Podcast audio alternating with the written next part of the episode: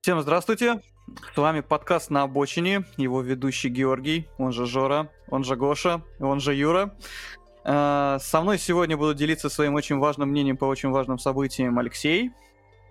Да, это я. И Евгений. Здрасте, здрасте. Так, Алексей, Евгений, ну, мы, у нас сегодня с вами э, дебютный э, выпуск, поэтому давайте в двух словах о себе. Вот, э, Леша, начни ты, пожалуй. Ну давай, да. Я сразу ремарочку сделаю, это такая проба пера. Мы дожили до своих седых волос и вдруг решили, что нам тоже надо о чем-то пообщаться в интернете, собственно, почему бы и нет. Вот. А, ну, как бы, я не знаю, что сказать про себя. Как бы работаю в айтишке, кем и где пока буду держать в тайне. Хотя ладно, я работаю системным аналитиком. Вот. А, опыт относительно неплохой. А, ну, а так, я думаю, по мере движения подкаста вы все уже и так узнаете. Спасибо. Женя, твой выход? Ну, недолго, Леша, это самое... Стеснялся сказать, кем он работает. А, ну, не знаю, что, что сказать. А, просто увлекаюсь там тем же самым играми, фильмами, книгами и какими-то там логическими играми, типа шахмат, нардов там и все остальное. Пока вот думаю, на этом можно закончить знакомство дальше, посмотрим, как все пойдет. Жор, а, а ты кто? Я кто? Я, а, ну, я, да. ну, во-первых, я старший брат Жени, который не сильно любит о себе рассказывать. Не хочет, не хочет, ну и ладно. А, ну, я юрист, э, это все очень скучно и неинтересно, я думаю. Вот. Э, мы Единственное, что, что нас, по-моему, всех здесь объединяет, это любовь к видеоиграм, э, кино, научной фантастики, фэнтези и прочему. Да. Ну, и прочей популярно-культурной всячине. Вот. Что, собственно, плавно подводит нас к сегодняшнему выпуску, часть из ко- темы которого э, частично э, соответствует последним, прям последним инфособытиям, а часть которых не очень. Вот. Э, и первая тема у нас, как ни странно, почему-то вдруг образовалась. Это извечный холивар между владельцами разных консолей, э, в частности Xbox э, и Sony PlayStation. Мы не будем сравнивать там как, как бы игры, там, как, качество там железа и так далее не, не, не. Тема заявлена, в общем, Xbox Game Pass против PS Plus. Как бы что выгодней и что интереснее с точки зрения потребительской. А, поэтому здесь я, мне. Ну, нечего сказать. Я да. пользовался только Sony PlayStation, поэтому, ребята, я вам тут платформу открываю, сам немножко отваливаю. Да я думаю, ты сейчас найдешь что сказать, потому что как Sony Boy как бы, я думаю, мы тебя все-таки вытащим на свет Божий и как бы это за... спровоцируем, как бы пообщаться. Вот. Да, а да, у тебя да, бокса да. нет, вот. Да? У меня нет бокса, да. Я смотри, я сразу делаю, сделаю mm-hmm. дисклеймер, чтобы никто не подумал, что это как бы э, вот там э, какой-нибудь там санебой, короче говоря, там э, решил захейтить бокс, вот, решил сказ- э, рассказать, что вот Pass победители, короче говоря, они там на самом деле обмануты и так далее, и что это не так выгодно. Я на самом деле, э, почему это хочу тему закро- затр- затронуть, потому что я э, всерьез хочу рассмотреть покупку Xbox для себя. Но у меня бокса в целом никогда не было. И даже когда я играл там на ПК, а, по-моему, тогда еще Game Pass а не было, поэтому я был просто этот э, э, пользу, активный пользователь Steam. Вот. И всю дорогу у меня есть консолик, у меня были только PlayStation, у меня были PlayStation 1, 2, третью я пропустил, как раз сидел на ПК, и вот сейчас у меня PlayStation 4, который я там в 2014 году купил, вот она до сих пор у меня люфтит, кряхтит, но работает. Вот. И понятное дело, что сейчас дефицит, что консольки там сложно достать, и там я слышал новости, что течение следующего года, до, да, во всяком случае до конца следующего года там ситуация будет более-менее улучшаться, но в на самом деле, на самом деле ну, есть понятно, такая информация, да. то, что это будет э, ничего ага. не будет улучшаться вплоть до 23-го. Только в 23-м году будет какие-либо улучшения. Но тут на самом деле тяжело анализировать ага. на такой большой период, потому что там ну, есть да, много да, вот да, этих самых понимаю. разных нюансов. Но мы сейчас побольше не за технику, не за комплектующие, а по большей части из-за да, Этих, тут да, есть такой, я сам да. себе урвал э, бокс, мне вообще повезло, потому что я это сам... А, ты жук. Я его просто-напросто как? Я мониторил Яндекс Маркет, э, то есть если mm-hmm. так смотреть, это все вышло где-то в ноябре, если память не изменяет, 2020 года. Я mm-hmm. это сам пока там думал, думал, а все, все, они пропали, их больше не стало. Я стал смотреть, я смотрел где-то месяца три, вроде бы, за этим наблюдал. Там мне фартануло то, что была какая-то акция у кого-то продавца, я купил себе все. Mm-hmm. В чем вот на самом деле, вот если ближе к теме, в чем плюс у Game Pass а, а ну, по сравнению с плойкой? Во-первых, у тебя игры. 100 с хреном игр бесплатных. Второй плюс mm-hmm. такой значимый. Вот есть, вот, например, некоторые игры, который вот выходит, вот, предположим, там завтра какая-то игра выйдет, да, она может быть в пасе сразу. И то есть, соответственно, ты вот заплатил денежку, и у тебя сразу, вот, например, а, если вот такой привести, 9 ноября выйдет такая игра, как а, Horizon, пятая часть, она сразу в пасе. То есть, соответственно, мне не надо будет отдельно ее покупать, я могу сразу в нее начать играть. То есть сделать перезагрузку, и 9 числа сразу значит, могу в нее играть. Например, Вторая игра, которая вот такая вот, Horizon там, предположим, не все, а вот которая вот на слуху Stalker 2. Он будет в пасе. И, соответственно, мне не надо его покупать. Я себе просто за 800, там сколько, 70 рублей покупаю себе пас на месяц. И сразу могу поиграть в сотни игр, сотни плюс. Плюс ко всему, тут есть один момент. Ну, тут нельзя да. говорить про пас давай, давай. и отделять ага. саму консоль, потому что, например, есть много игр, которые выходили на предыдущее поколение, там, One, 360, там, и так далее. И у них есть обратная совместимость, то есть я могу поиграть в те игры, которые выходили на, на старых, то есть которые я пропустил. Halo, например, тот же самый, который старый там выходил именно на боксе. Потому что это эксклюзив именно Microsoft. Есть такой минус в том плане, то, что по цене, да, у плойки э, месяц, месяц стоит 530 рублей вроде бы, а год стоит где-то 3 косаря. Или сколько там? Я вот поправь меня, я сейчас не помню. А ну, где-то а... так, да, там. Они обычно со скидкой годовой да. этот абонемент а продают. У этого самого, у бокса это получится где-то 10 тысяч. Ну, 10 с половиной тысяч. Это в год. Ну, 11. Да, но тут надо понимать то, что у нас в России таких карточек нет. Я вот сам покупаю это через NVIDIA раз в три месяца. То есть там 2600 получается.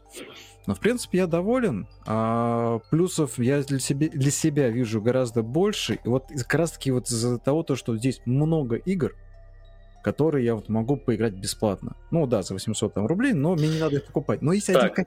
Да, окей, давай. смотри, я сейчас... Давай, давай, я все-таки uh-huh. тебя перебью.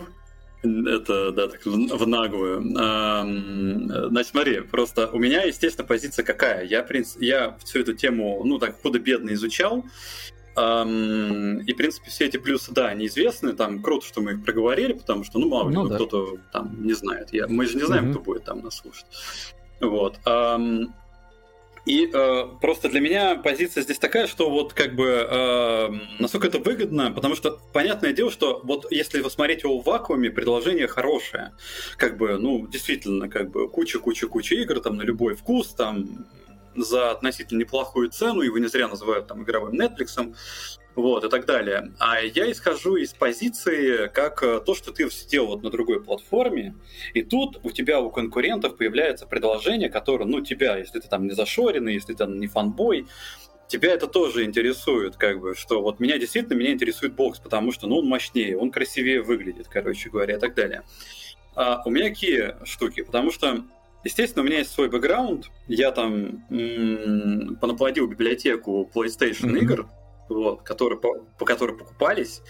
Я посчитал, сколько я на игры трачу в год. И я, ну, поскольку я, опять-таки, э, человек семейный, скажем так, я этот э, э, старпер, который уже и жениться успел, и поэтому у меня, как бы, помимо моей основной работы, которая у меня львиную, там, процент, там, львиную долю времени у меня отъедает, у меня есть еще жена, Поэтому у меня PlayStation, она больше работает дома не как э, игровая приставка, а как ТВ, как ТВ-приставка, как короче. Через которую смотрит фильмы, сериалы. Да, да, да, да, да, да, да. в интернете можно что-то. Да, да, да. Я когда узнал, что на Xbox кинопоиска нет, он появится только в следующем году, короче, я понял, ну, можно торопиться, короче.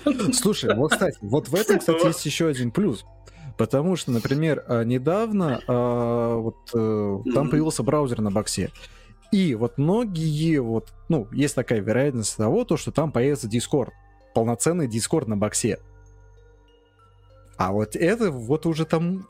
Знаешь, тут, а, когда мы говорим про пас, мы все равно, любой, что Sony, что бокса, что какого-либо другого, все равно затрагиваются вот такие около моменты, но которые тоже важные. Именно, если так правильно сказать, система. То есть именно что я могу сделать только вот там, не выходя куда-то, то есть не используя какие-то сторонние там приложения, какие-то э, расширения, а именно вот... Ну да, ну смотри, немного уводишь. Я вот э, с экономической точки зрения хотел бы эту Давай, историю я сам экономист. Э, рассмотреть. О, вот, все, проконсультируйте меня, значит, как бы. Сейчас экономист технаря будет учить, а, да? А я еще, я еще и технарь. О, ну все. Короче, эм, ну, короче, история такая, что эм, я для себя понимаю, что, э, естественно, я как бы хочу эм, играть как бы в игры там на новом поколении консоли, допустим. Я вот купил Xbox. И я понимаю, что у меня некоторых игр, их э, в загашнике не будет. Я, например, смотрю, сколько там, допустим, вот я большой любитель, там, допустим, э, серии игр Arkham. И, по-моему, из серии игр Arkham в э, Game Pass е есть только Arkham Knight, то без DLC. То есть получается, что мне всю, всю э, коллекцию как бы надо заново покупать на боксе. То есть это как бы не, не, не дешевое удовольствие. И скидона, насколько я знаю, в, в Xbox не то, что прям явление тоже такое же частое, как нет, в нет. PS. Вот тут не согласен. Нет? Сразу. Потому так, что давай. ну, по поводу Бэтмена я вот сейчас не могу сказать. А, я вот сейчас ну, я просто Я просто-напросто сейчас решил сам поискать. А, ну, да, в пасе есть только uh-huh. рыцарь Архама, то есть это Последний вроде бы. Да-да-да, последний. Mm-hmm. Да, там, возможно, надо будет покупать. А вот насчет скидок нет. Они постоянно. Плюс ко всему, тут надо есть один такой момент, то что у паса есть э, три разновидности. Есть Ultimate, ПК и консоль. То есть их три штуки. Ну, я знаю, Я да. беру Ultimate, потому что в то же самое время я могу... Вот, например, я на себе на iMac поставил параллелис, там нужно купить мне лицензию, я могу туда поставить как раз-таки mm-hmm. зайти под собой, под своим аккаунтом Microsoft, и у меня пас будет действовать на этот параллельс, я могу там скачать какие-то игры дополнительно. То есть у меня есть, я могу скачать что-то на консоль, что-то на ПК. Ну, iMac, конечно, не ПК, ну ладно. Э, ну, и вот по поводу скидок. Я вот каждый раз захожу и смотрю разные распродажи, разные скидки. И почему я начал говорить по поводу паса? у него есть еще, он также включает Gold. Это то же самое, что у плойки, чтобы можно было играть э, по многопользовательские игры между собойчиком.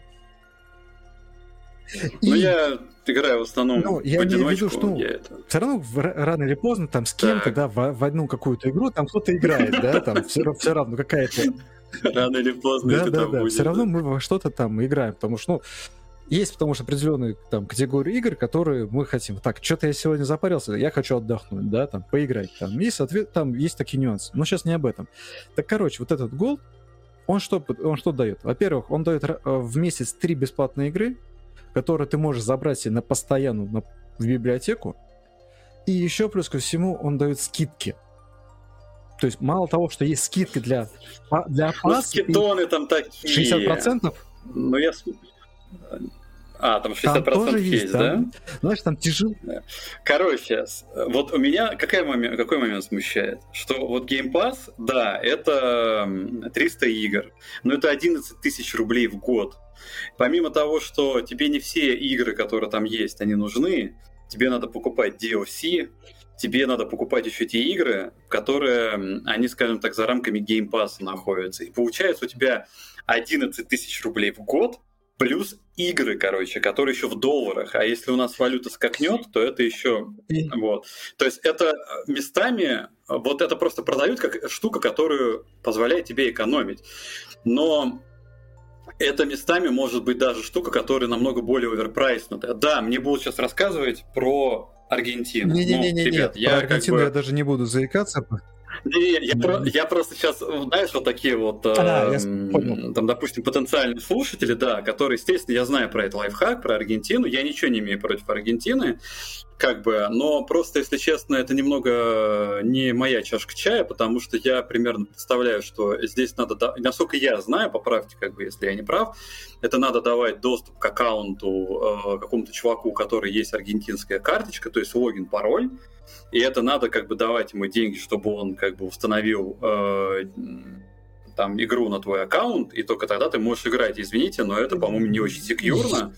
И для меня, для взрослого товарища на солидной должности, как бы, ну, ну такое себе. Хотя, если вы этим пользуетесь, вы для вас это протопная дорожка, у вас есть как бы люди, которым вы доверяете, я не вижу в этом ничего плохого. Я уж точно не буду вас осуждать.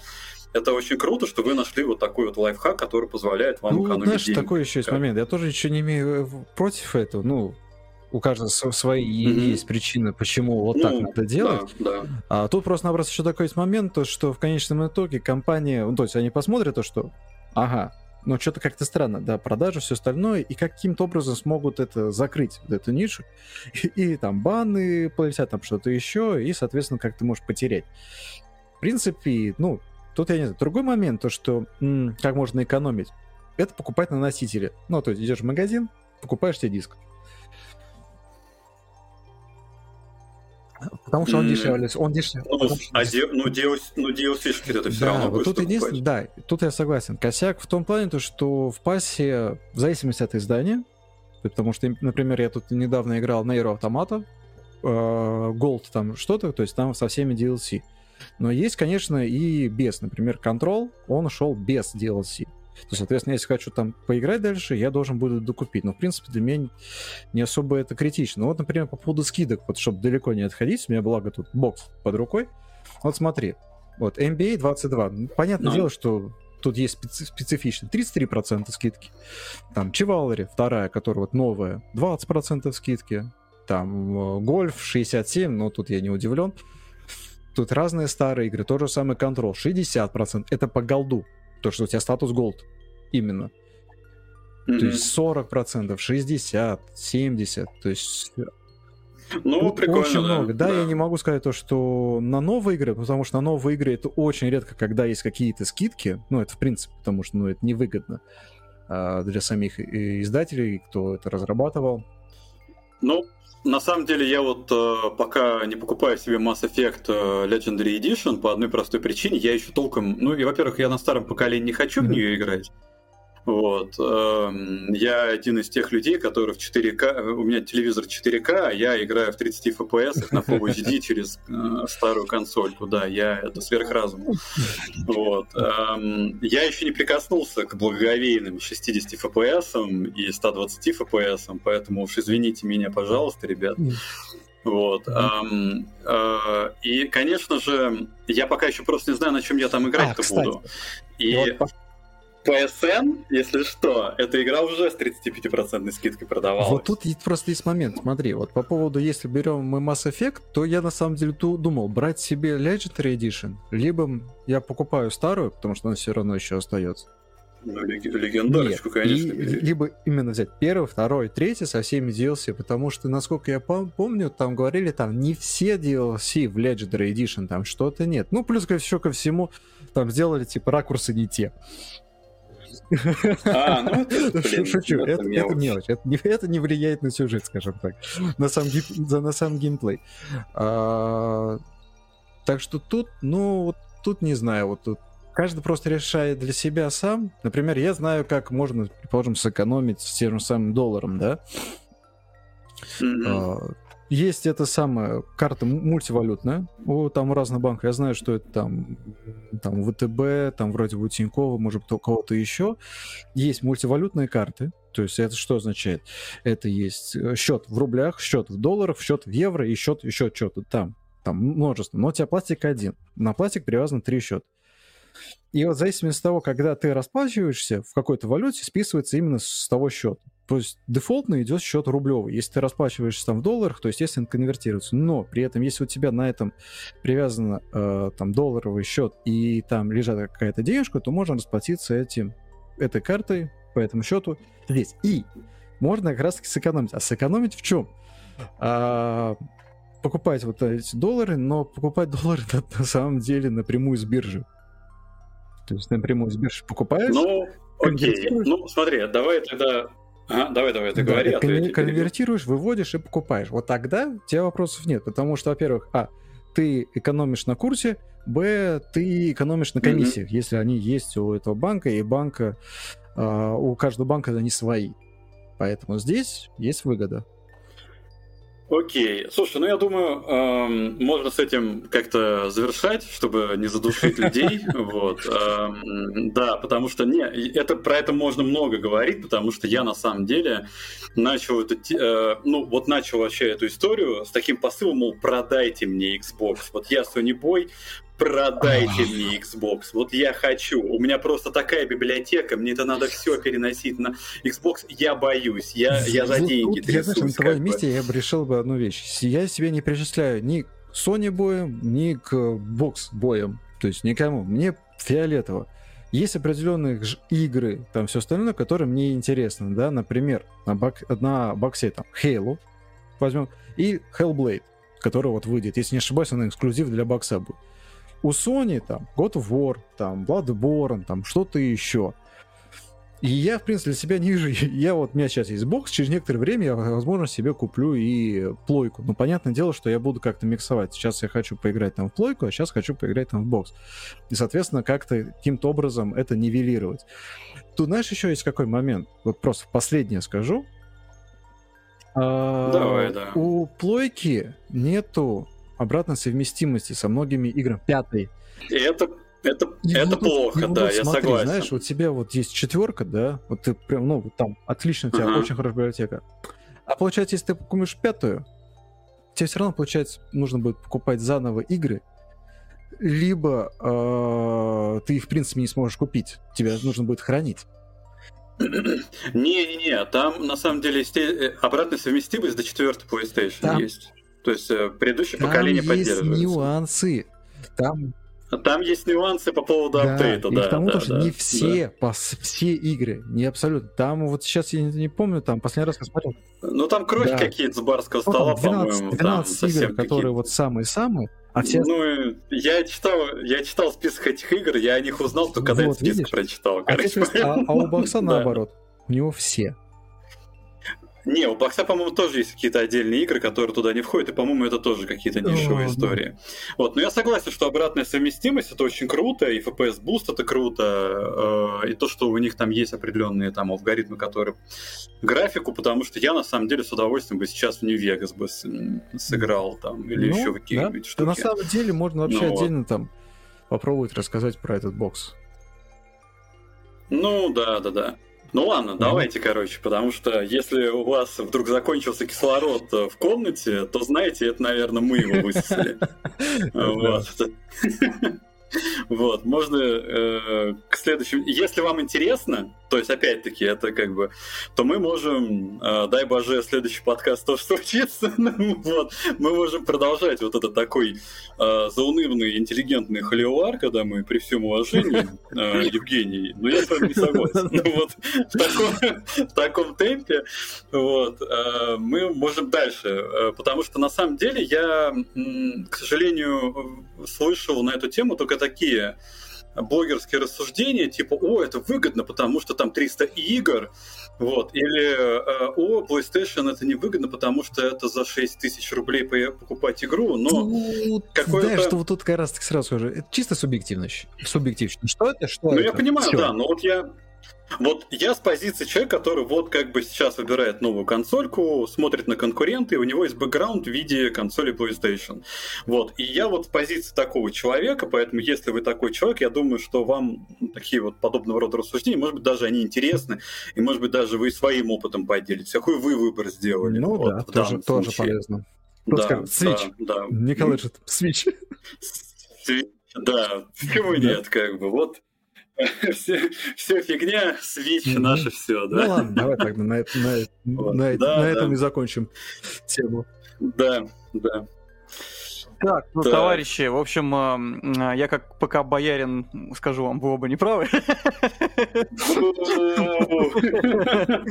Не, на самом деле я шучу, конечно, я, я придерживаюсь философии, я играю в игры, а не в платформы. Вот, все остальное чисто вопрос техники и личного удобства. Вот. Какие мы скучные с тобой. Намного веселее, когда мы с тобой оголтелые фанаты, короче, какой-то платформы, которые диски, блин, прям ломая в труху топчат, когда о God of War вышел на ПК, о, сука. Не, я, у меня это, это самое, есть что сказать по этому поводу, но я не буду, наверное, сейчас по этому поводу высказываться, иначе у нас подкаст ну, просто давай, резиновый да. получится, нам много тем нужно охватить. А, Если вы едете куда-нибудь в другой город, вам может понравиться. Да-да, шестичасовой подкаст подкаст. Да, да, да. От трех ноунеймов, да. Да, да, да. Что еще можно пожелать? Э, так, плавно перетекаем в следующую тему, которую мы сегодня хотели обсудить. Это, конечно, событие не последнего месяца, а все-таки сентября. Но для меня э, октября месяца, потому что э, 28 октября на Кинопоиск HD э, стала доступна последняя Дюна Дэни Вильнева. Э, с моей точки зрения, это одно из ярчайших кинособытий года не побоюсь этого слова. Вот, но прежде чем говорить о Дюне 21 года, мне бы хотелось все-таки затронуть э, как бы непростую историю экранизации э, этого произведения. Если вдруг кто не в курсе, Дюна э, первоисточник э, у нас это книга, э, автор под авторством Фрэнка Герберта. Это классика э, фантастики, научной ее не назовешь, это какое-то больше такое космическое фэнтези, больше, чем научная ну, фантастика, ну, но тем не, не менее... Сказал, не сказал. Ну, ну, там научного все-таки мало, давай скажем так. Нет, ну, ты, ты знаешь, не, ну, как тебе сказать, Герберт все-таки человек был не глупый, и я, вот я это, такую ремарку сделал, что у нас сейчас такое событие, что на Apple TV выходит сейчас э, Foundation, основание сериала по языку Азимова, uh-huh, uh-huh. и, про, и до этого, незадолго до этого выходила Дюна, и э, я вот слушал ребята из Авторкаста, там, по-моему, Макс Зарецкий, э, он там сказал, что эм, как бы Герберт, он же написал Дюну немного позже, чем э, Айзек Азимов.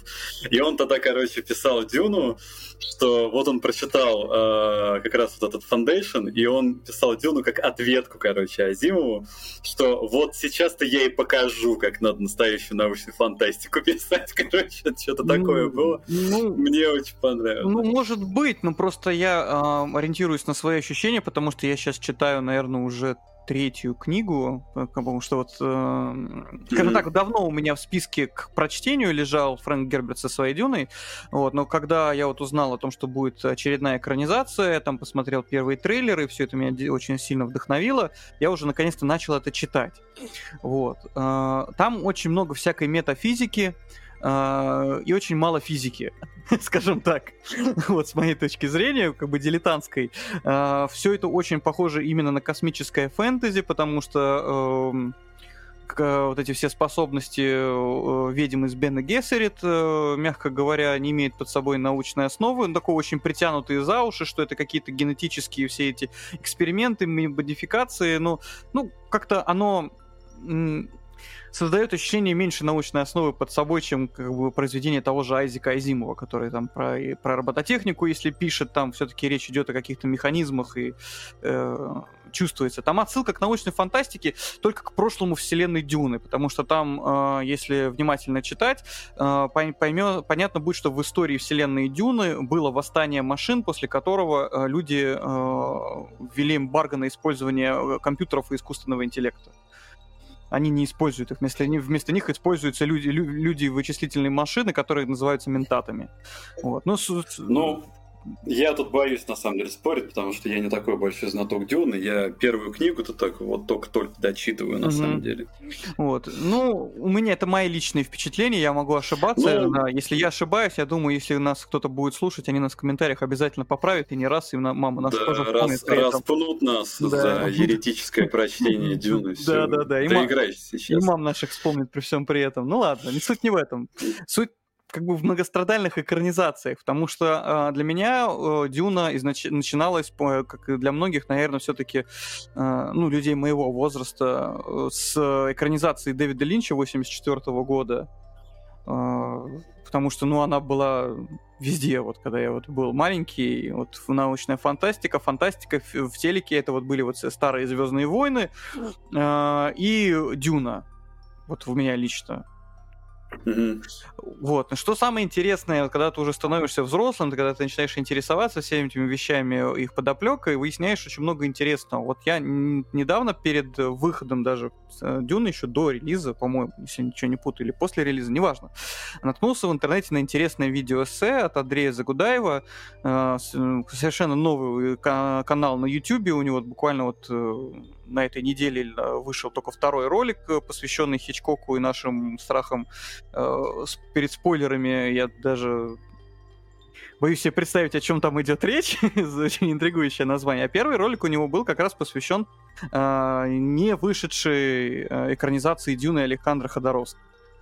А, очень много интересных вещей там про это рассказывается, какие были задумки, а, одна из которых эм, лично мне очень сильно запомнил, что там планировалось, э, планировалось снимать э, никого иного, как э, Сальвадора Дали, вот, но маэстро запросил оплату да, в 100 долларов, в 100 тысяч долларов в час съемочную. Он был бы бароном Харконином? А, он... Летал бы и усы так Нет, он, он должен был играть, если я правильно помню, императора. А, а не барона mm-hmm. Харконина, он слишком все-таки изящный. Петра Первого. Петра Первого, да. Да, через повешение. Вот, но, к сожалению, или к счастью, я даже не знаю, честно говоря, не увидела свет эта экранизация. Э, наверное, даже больше к счастью, потому что сам Ходоровский признавался, что он книгу-то особо и не читал. Его вдохновила как бы сама идея. Да, это нормально. да. Вот по Верховину это не помешало, на самом деле, этот э, звездный десант снять в свое время. до сих, пор, до сих пор культовое кино. Не, ну я думаю, это вообще мало кому из э, режиссеров мешает вообще что-то снимать, не читая первоисточника. У меня такое ощущение э, ну, складывается. Да. Ведьмак возьмите и... начало. Ой, давай Ой, давай не будем о больном, это слишком свежо. Еще рано. Еще слишком рано. Вот. Да, ну мы это, мы, я думаю, в конце года об этом поговорим. Блок второй сезон скоро. Нет, тут, ну, на самом деле, вот как, Тут получается как, вы Жориком читали хотя бы что-то, да, а я вообще не читал, да, я знаю, что да. такое Дюна, тоже в детстве там смотрел. Соответственно, тут получится такой достаточно забавно. Ты, Леш, прочитал одну книгу, Жорик прочитал там больше, чем одну книгу, да, я вообще не, пока еще не прочитал, потому что я сейчас там читаю другую, наконец-то руки дорвались на почитать по, по Вахе книги, а потом почитаю как раз-таки э, по Дюне. Поэтому вот тут достаточно интересно будет мнение, да, вот так. Потому что человек, который не читал немного и который побольше читал. Да, да, нормально. А, так вот, а, а потом в 84 году вышла Дюна Дэвида Линча. А, у меня, конечно, впечатления от детства были вау. там эти щиты, какие-то битвы непонятные, гигантские черви, Стинг в роли Фейт Рауты. Я тогда еще не знал, что это Стинг, и кто такой Фейт Раута. Я вообще не мог запомнить это имя. Но было очень хорошее впечатление, потому что как бы э, Дюну Вильню, ой, не Вильнева, а Линча ругают за то, что она очень далека от э, первоисточника, но она мне дико нравилась визуально. Вот, и вообще вот эти эффекты, э, как червей они делали, и по планету показали, актеры, в принципе, неплохие, и костюмы, вот мне вот Дюна Линча нравилась. А, ну, актеры там, дай боже, а там на самом деле своего времени прям э, звездный состав нам, э, по-моему, был. Вот, то есть там не каких-то ноунеймов на роли взяли. Вот, так. Но в принципе, я не знаю, если мы уже там начинаем как-то делиться именно впечатлениями, ну, понятное дело, что э, далека от экранизации. Ну, во-первых, э, там же всем известно, что фильм в производственном аду создавался, и там есть, по-моему, несколько версий этой, э, этого фильма. Там есть, соответственно, театральная версия, есть какая-то режиссерская, есть какая-то расширенная, которая там несколькими годами позже, короче, с дополнительными комментариями выходила. Вот. И я, правда, смотрел, опять-таки, на кинопоиске, по-моему, я ее смотрел, и там только театральная, то есть, которая вот непосредственно в 84 году выходила. А, и э, в целом могу сказать, что э, фильм, конечно же, местами он, он вот по, по, по сегодняшним дням он смотрится, конечно, так уныленько. Вот. А, потому что э, вроде как бы э, они забегают куда-то в пустыню, и вместо таких вот э, типа арабов, там, ну, вот таких пустынных жителей, они там какую-то толпу англосаксов, короче говоря, встречают, которые просто, ну, таких бледных англосаксов, короче, которые просто волею судьбы зачем-то, короче, это по пустыням, короче говоря, там волтузится. То есть, здравствуйте. Вот. Ну и там куча-куча претензий у знатоков. Uh, то есть относительно того, uh, как в целом происходит, ну вот как именно интегрировался Атрейдис в я вот, к сожалению, не все еще прочел, но вообще, в принципе, линия, когда Трейдис, он эм, там в этих в поселении Фриманов прибывает, и как он вообще он туда интегрировался, это она очень многое времени занимает. Это чуть ли действительно не вторая половина книги, если там да, не дольше. И, что... и там это все очень сильно было упрощено, действительно, и насколько, если я правильно помню э, Дюну 84 года, он пришел в поселение, его приняли. Вот так это произошло в фильме. Э, в книге все это гораздо сложнее, учитывая э, как бы характер фрименов как народа, это очень суровых э, жителей пустыни, а, которые очень специфически относятся и к человеческой жизни, и к своему социуму. И, и в, в принципе, э, их э, жизненная кредо сводится к тому, что э, племя должно быть очень сильным, значит, каждый член этого племени должен быть сильным. Они кого попало, к себе не приняли. Там было очень много проблем на этапе их в интеграции к Фрименам. Это в Дюне 84 года не раскрыто вообще, от слова совсем. Там просто это произошло, вот по, по непонятной причине. Ну да, а с другой стороны, это же фильм для массового зрителя в любом случае, как бы к тому же это надо еще понимать контекст кинопроизводства того времени как студии себя вели. Возможно, было бы снять действительно такой вот фильм со всеми этими аллюзиями, со всей, там, допустим, вот этими перипетиями и так далее. Возможно, что зрители бы того времени, ну, опять-таки, я так вот чисто из головы, как вот такой любитель, потому что я эту тему не изучал, если бы я ее, естественно, анализировал, изучал там и так далее, мне было бы, наверное, более что сказать, но вот так вот, чисто со стороны, что а, вот на тот момент же еще не было «Игры престолов». Вот «Игра престолов» действительно вот такую вот историю в плане вот этих политических интриг, равномерно развивающегося сюжета и так далее, так далее, оно задало. Uh-huh. А на тот момент как бы этого еще не было. И может быть, если бы действительно вот мы сняли бы такой здоровый фильм, потому что там же Дюна, она сама по себе тоже очень много вопросов, связанных с политическими там всякими игрищами, там, в вопросами экологии, там, культурными вопросами, оно как бы, естественно, этот контекст и вот эти сюжетные перипетии оно в себя включает.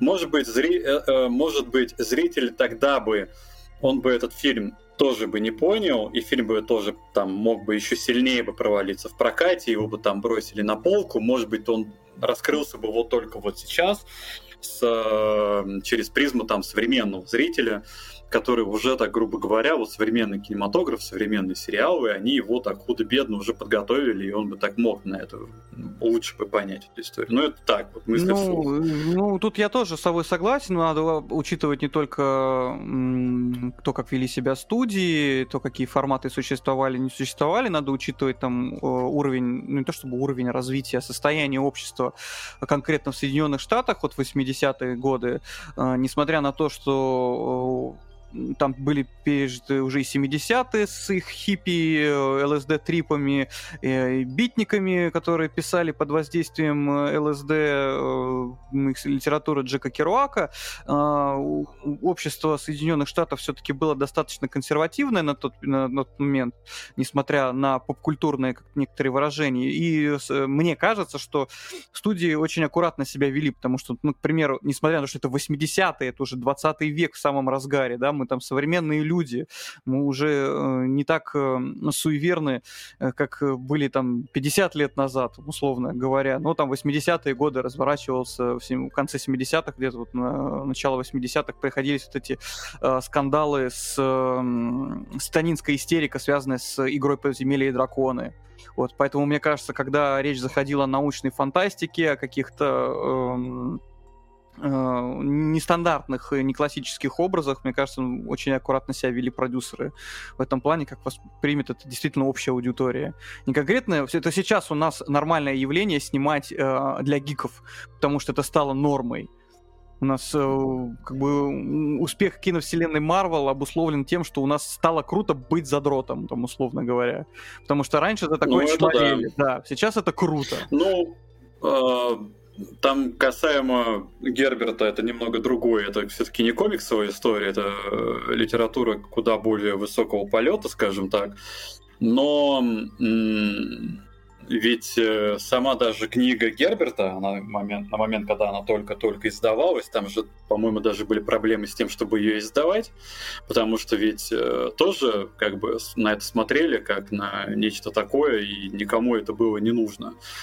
Вот, поэтому, а, поэтому в принципе, вот, а, скажем так, подобного рода вопросы, когда ты такое монументальное произведение начинаешь еще и экранизировать, то здесь в целом тоже вот те же самые вопросы. Поймут, не поймут, как это переносить на экран, сколько это денег потребует и так далее, так далее, так далее. Поэтому понятное дело, что как бы фильм 84 -го года ну, в каком-то смысле, может быть, это продукт своего времени. Если вот плавно переходить, я не знаю, ты там с, с, с фильмом Линча там закончил, не закончил, я просто хотел уже к Вильневу переходить тихонько. А, ну, я не знаю, там как бы просто я считаю, что стоит отметить для тех, кто не в курсе, кто там посмотрел сейчас фильм э, и заинтересовался вообще вселенной и какие бы экранизации, я просто отмечу, э, было еще два мини-сериала, он снимались в 2000-2003 году, а, тоже Дюна и Дети Дюна. А, они это самостоятельные произведения. Э, первый мини-сериал 2000 года, он, в общем-то, повторяет э, сюжет первой книги. Он независим от Дюны Дэвида Линча. Я вот сейчас... Мне сложно что-то про них говорить, потому что я только-только начал смотреть мини-сериал 2000 года. А, пока он мне нравится больше Дюны Дэвида Линча с той точки зрения, что я уже книгу прочел, она ближе гораздо к тексту, она менее тороплива, что я очень люблю. Я не люблю, когда когда а, большие произведения пытаются впихнуть в очень ограниченный хронометраж. Вот тут, опять же, вот я тоже хотел отметить, я мысль эту потерял, что э, когда такое происходит при экранизации, когда в два часа времени пытаются впихнуть э, большое произведение, очень много вырезая. Мне кажется, это делалось, потому что не было уверенности, что будет какое-то продолжение. Тем более в то время не было принято снимать вот эти все трилогии. Это, это веяние все-таки уже двух, э, двухтысячных, когда там трилогия. Каждый фильм — это потенциальная трилогия. И следующую часть уже анонсируют сразу после э, релиза первой части. Тогда такого не было. Поэтому очень много всего резалось. Вот. Формат мини-сериала больше подошел, потому что неторопливо можно было рас э, рассказывать историю э, противостояния э, Атрейдисов и Харконинов на, на Дюне. От чего это, зачем это и почему это. Вот там есть претензии к э, персонажам. Там мне не очень нравится актер, которого взяли на роль Пола Атрейдиса, и то, как он эту роль отыгрывает. Во-первых, э, опять же, проблема несоответствия возраста актера возрасту персонажа. А, взяли великовозрастного ну, да. актера, который играет 15-летнего Пола Атрейдиса, и ведет он себя не как Пол Атрейдис, воспитанный э, жесткой э, дисциплине своей матерью Джессикой, ведьмой из Бена Гессерит, которая контроли... учила его контролировать свои порывы, свои эмоции, а просто как обычный 15-летний несдержанный подросток. Вот это меня чуть-чуть подбешивает в этом мини-сериале, во всем остальном он гораздо ближе к тексту. Вот. Ну, ну и... уличивает Та же самая история была, там, когда этот э, Маклахнена взяли там тоже на роль Пола Трейдиса. Прям скажем, Махла, э, Маклахнену сколько там лет было на, на тот момент. Он просто, по-моему, с Линчем уже успел поработать, поэтому его, по-моему, взяли на эту роль. Ну, сложно ну. сказать, но Маклахан, если честно, гораздо моложе выглядит. А, но он все равно не выглядит как 15-летний ну, не... шкет. В отличие от, в отличие от Тимати Шаламе. Ну, ну да, ну все равно более выглядит моложаво. Ну и опять же, на момент просмотра фильма я понятия не имел, какого возраста там персонаж из первоисточника, поэтому у меня как-то вот эта претензия не закрепилась. Ну на самом деле еще можно такое сказать, почему а, раньше были проблематичны. Там еще есть такой момент, если память не изменяет, а, хронометраж. Раньше хронометраж э, был не больше полутора часов. Поправьте меня, если я ошибаюсь. И были, конечно, свои какие-то нюансы, то есть которые там и, и, и больше были. А я не помню, наш режиссер, а, который снял, блин, вот надо ну, ну Дюна, среднее, наверное, время. Дюна, конкретно Дюна 20 с лишним часа шла. Да. Так что, наверное, это не то, что прям какой-то эталон, но среднее время э, фильма на тот момент, да, но фильмы, конечно, были намного более сжатые, вот, и, в принципе, вот такой длительный, большой хронометраж, то есть там два с половиной часа фильма, это сейчас там является более-менее нормой. Там, по-моему, есть даже правило, что если ваш фильм там менее двух часов, то как бы его даже кинотеатр, по-моему, не возьмут. Что-то такая Но с- сейчас именно? Да, да. Я думаю...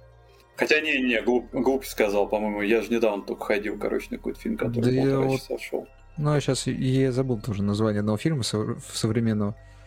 Но я думаю, это еще одна причина, потому что, ну, тяжело. Основной такой, если не ошибаюсь, вот то, что можно так снимать, это «Властелин колец» был. То, что он снял трилогию, и, соответственно, там много рассказал. Конечно, к нему тоже много претензий было. Ну, ты уже немножко время перескочил, это совсем уже другой временной период, и другие технологии, и другой рынок киношный. Не совсем правильно, мне кажется, сравнивать э, Дюну 84 -го года с «Властелином колец», который снимался уже в 2000 Я не сравниваю Дюну с... Я имею в виду то, что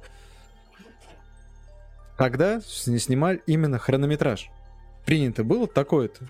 И только после какого-то промежутка там времени, когда он прошел, когда стали понимать, что да, можно снимать дольше, и это окупается, причем очень даже хорошо, потому что можно раскрыть персонажей, там всего остального, то на, на, на моей памяти это «Властелин колец». Может быть, там было что-то еще до этого. Поэтому тут сравнение не в плане технологий, а в плане именно хронометража и как это все потом повлияло.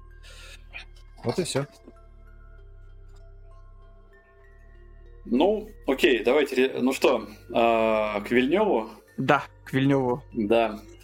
Короче, я фильм смотрел два раза. Один раз я смотрел, и правда ни разу не ходил на язык оригинала, к сожалению. У меня было, это, было такое желание, но, к сожалению, пер, вот первый раз я ходил с женой, мы смотрели просто в 2D. Второй раз я ходил с э, другом и смотрели уже в IMAX. Вот. Эм, но вот в оригинале я, наверное, только уже в дом смотрю. Эм, короче, в принципе, в 2D нормально. Вот э, я вот просто говорю, что люди жаловались, что нифига не видно, потому что фильм темный, Я, если честно, когда смотрел в 2D, то есть э, я даже этой претензии не понимал. Я смотрел, думаю, блин, так все видно, что людям не нравится, короче. А потом пошел э, в IMAX, и тут, короче, я понял, что людям не нравится. Потому что в IMAX, когда у тебя вот это вот такое вот э, туннельное зрение, когда у тебя вся периферия, все, что как бы сбоку, оно как-то размывается, вот это размытие IMAX, потому что экран большой, очки, короче, все прочее, прочее. Вот, и здесь это действительно мешает, потому что сцен темных там много, особенно в середине фильма, когда вот это вот на вот на эту на дворец, короче, где Атрейдисы, там она вообще ночью снята, и там действительно, и там действительно хрен разберешь вообще, что происходит, если честно. Вот, а, поэтому мне больше, наверное, понравилось то, когда я смотрел его в 2D, вот, чего и всем желаю. Ничего прям такого особенного, чтобы смотреть это в IMAX, на мой взгляд, нет, ну разве что звук. Звук, да, вот звук на самом деле он там роляет, и э, музыкальное сопровождение, э, вот это вот саунд, короче говоря, эффекты, это прям очень хорошо, что там происходит. Что, что еще? А, как бы, у вас какое мнение? Я сразу скажу, мне фильм понравился. Я прям... Я тоже в диком восторге от экранизации Вильнева. Почему? А, по, некотор... по нескольким причинам. Во-первых, визуал. Да, вот, думаю, глупо было бы спорить э, о том, что фильм снят с визуальной точки зрения просто великолепно. Это начиная от э, графики, потом зака... Э, продолжая это все дело выбором цвета, обратив внимание на разные цветовые фильтры на Каладане, на родной планете Атрейдесов, да, и как меняется э, цветовая палитра э, уже на Ракисе. Но это логично было бы так сделать, да. Мне еще понравились эти акценты на обилии воды на Каладане, потому что когда прилетал посланник Императора сообщать Атрейдесам свою волю о том, что вы принимаете в, в ведение Аракис, э, обрати внимание, сколько было э, луж на посадочной площадке. Вот эта вот разница в количестве воды, в отношении к воде между двумя вот, абсолютно диаметрально противоположными мирами. А, такие более более холодные тона, вот эти обилие зелени, все вот это подчеркнуто, нарочито подчеркнуто и чувствуется прям как ну да, да. разница. Ну, ну в, кни- в книге об этом речь-то и шла, что mm. там те, кто прилетели с Каладана, там Джессика, они же к воде, к, ко всему тому, что вот их окружало, они относились как к данности, что Конечно, как, да. по-другому и быть не может. А, там, когда они прилетели на Арахис, на, на Арахис. Да, есть Сникерсни. Да, да, да, есть же такая шутка, я этот пол артритас планеты Арахис, да. Вот, когда они э, там прилетели на Арахис, э, где э, вода дороже золота, и там с этим связана куча там масса там культурных особенностей местного населения, то а, именно здесь, в таких вот условиях, я понимаю всю ценность воды, вот, и, в принципе, у Джессики очень много-много-много в книге размышлений на этот счет, uh-huh. когда вот она оценивает именно традиции, культуру э, фрименов, как именно вот именно почему они такие, какие они есть, почему для них это большая, большая ценность.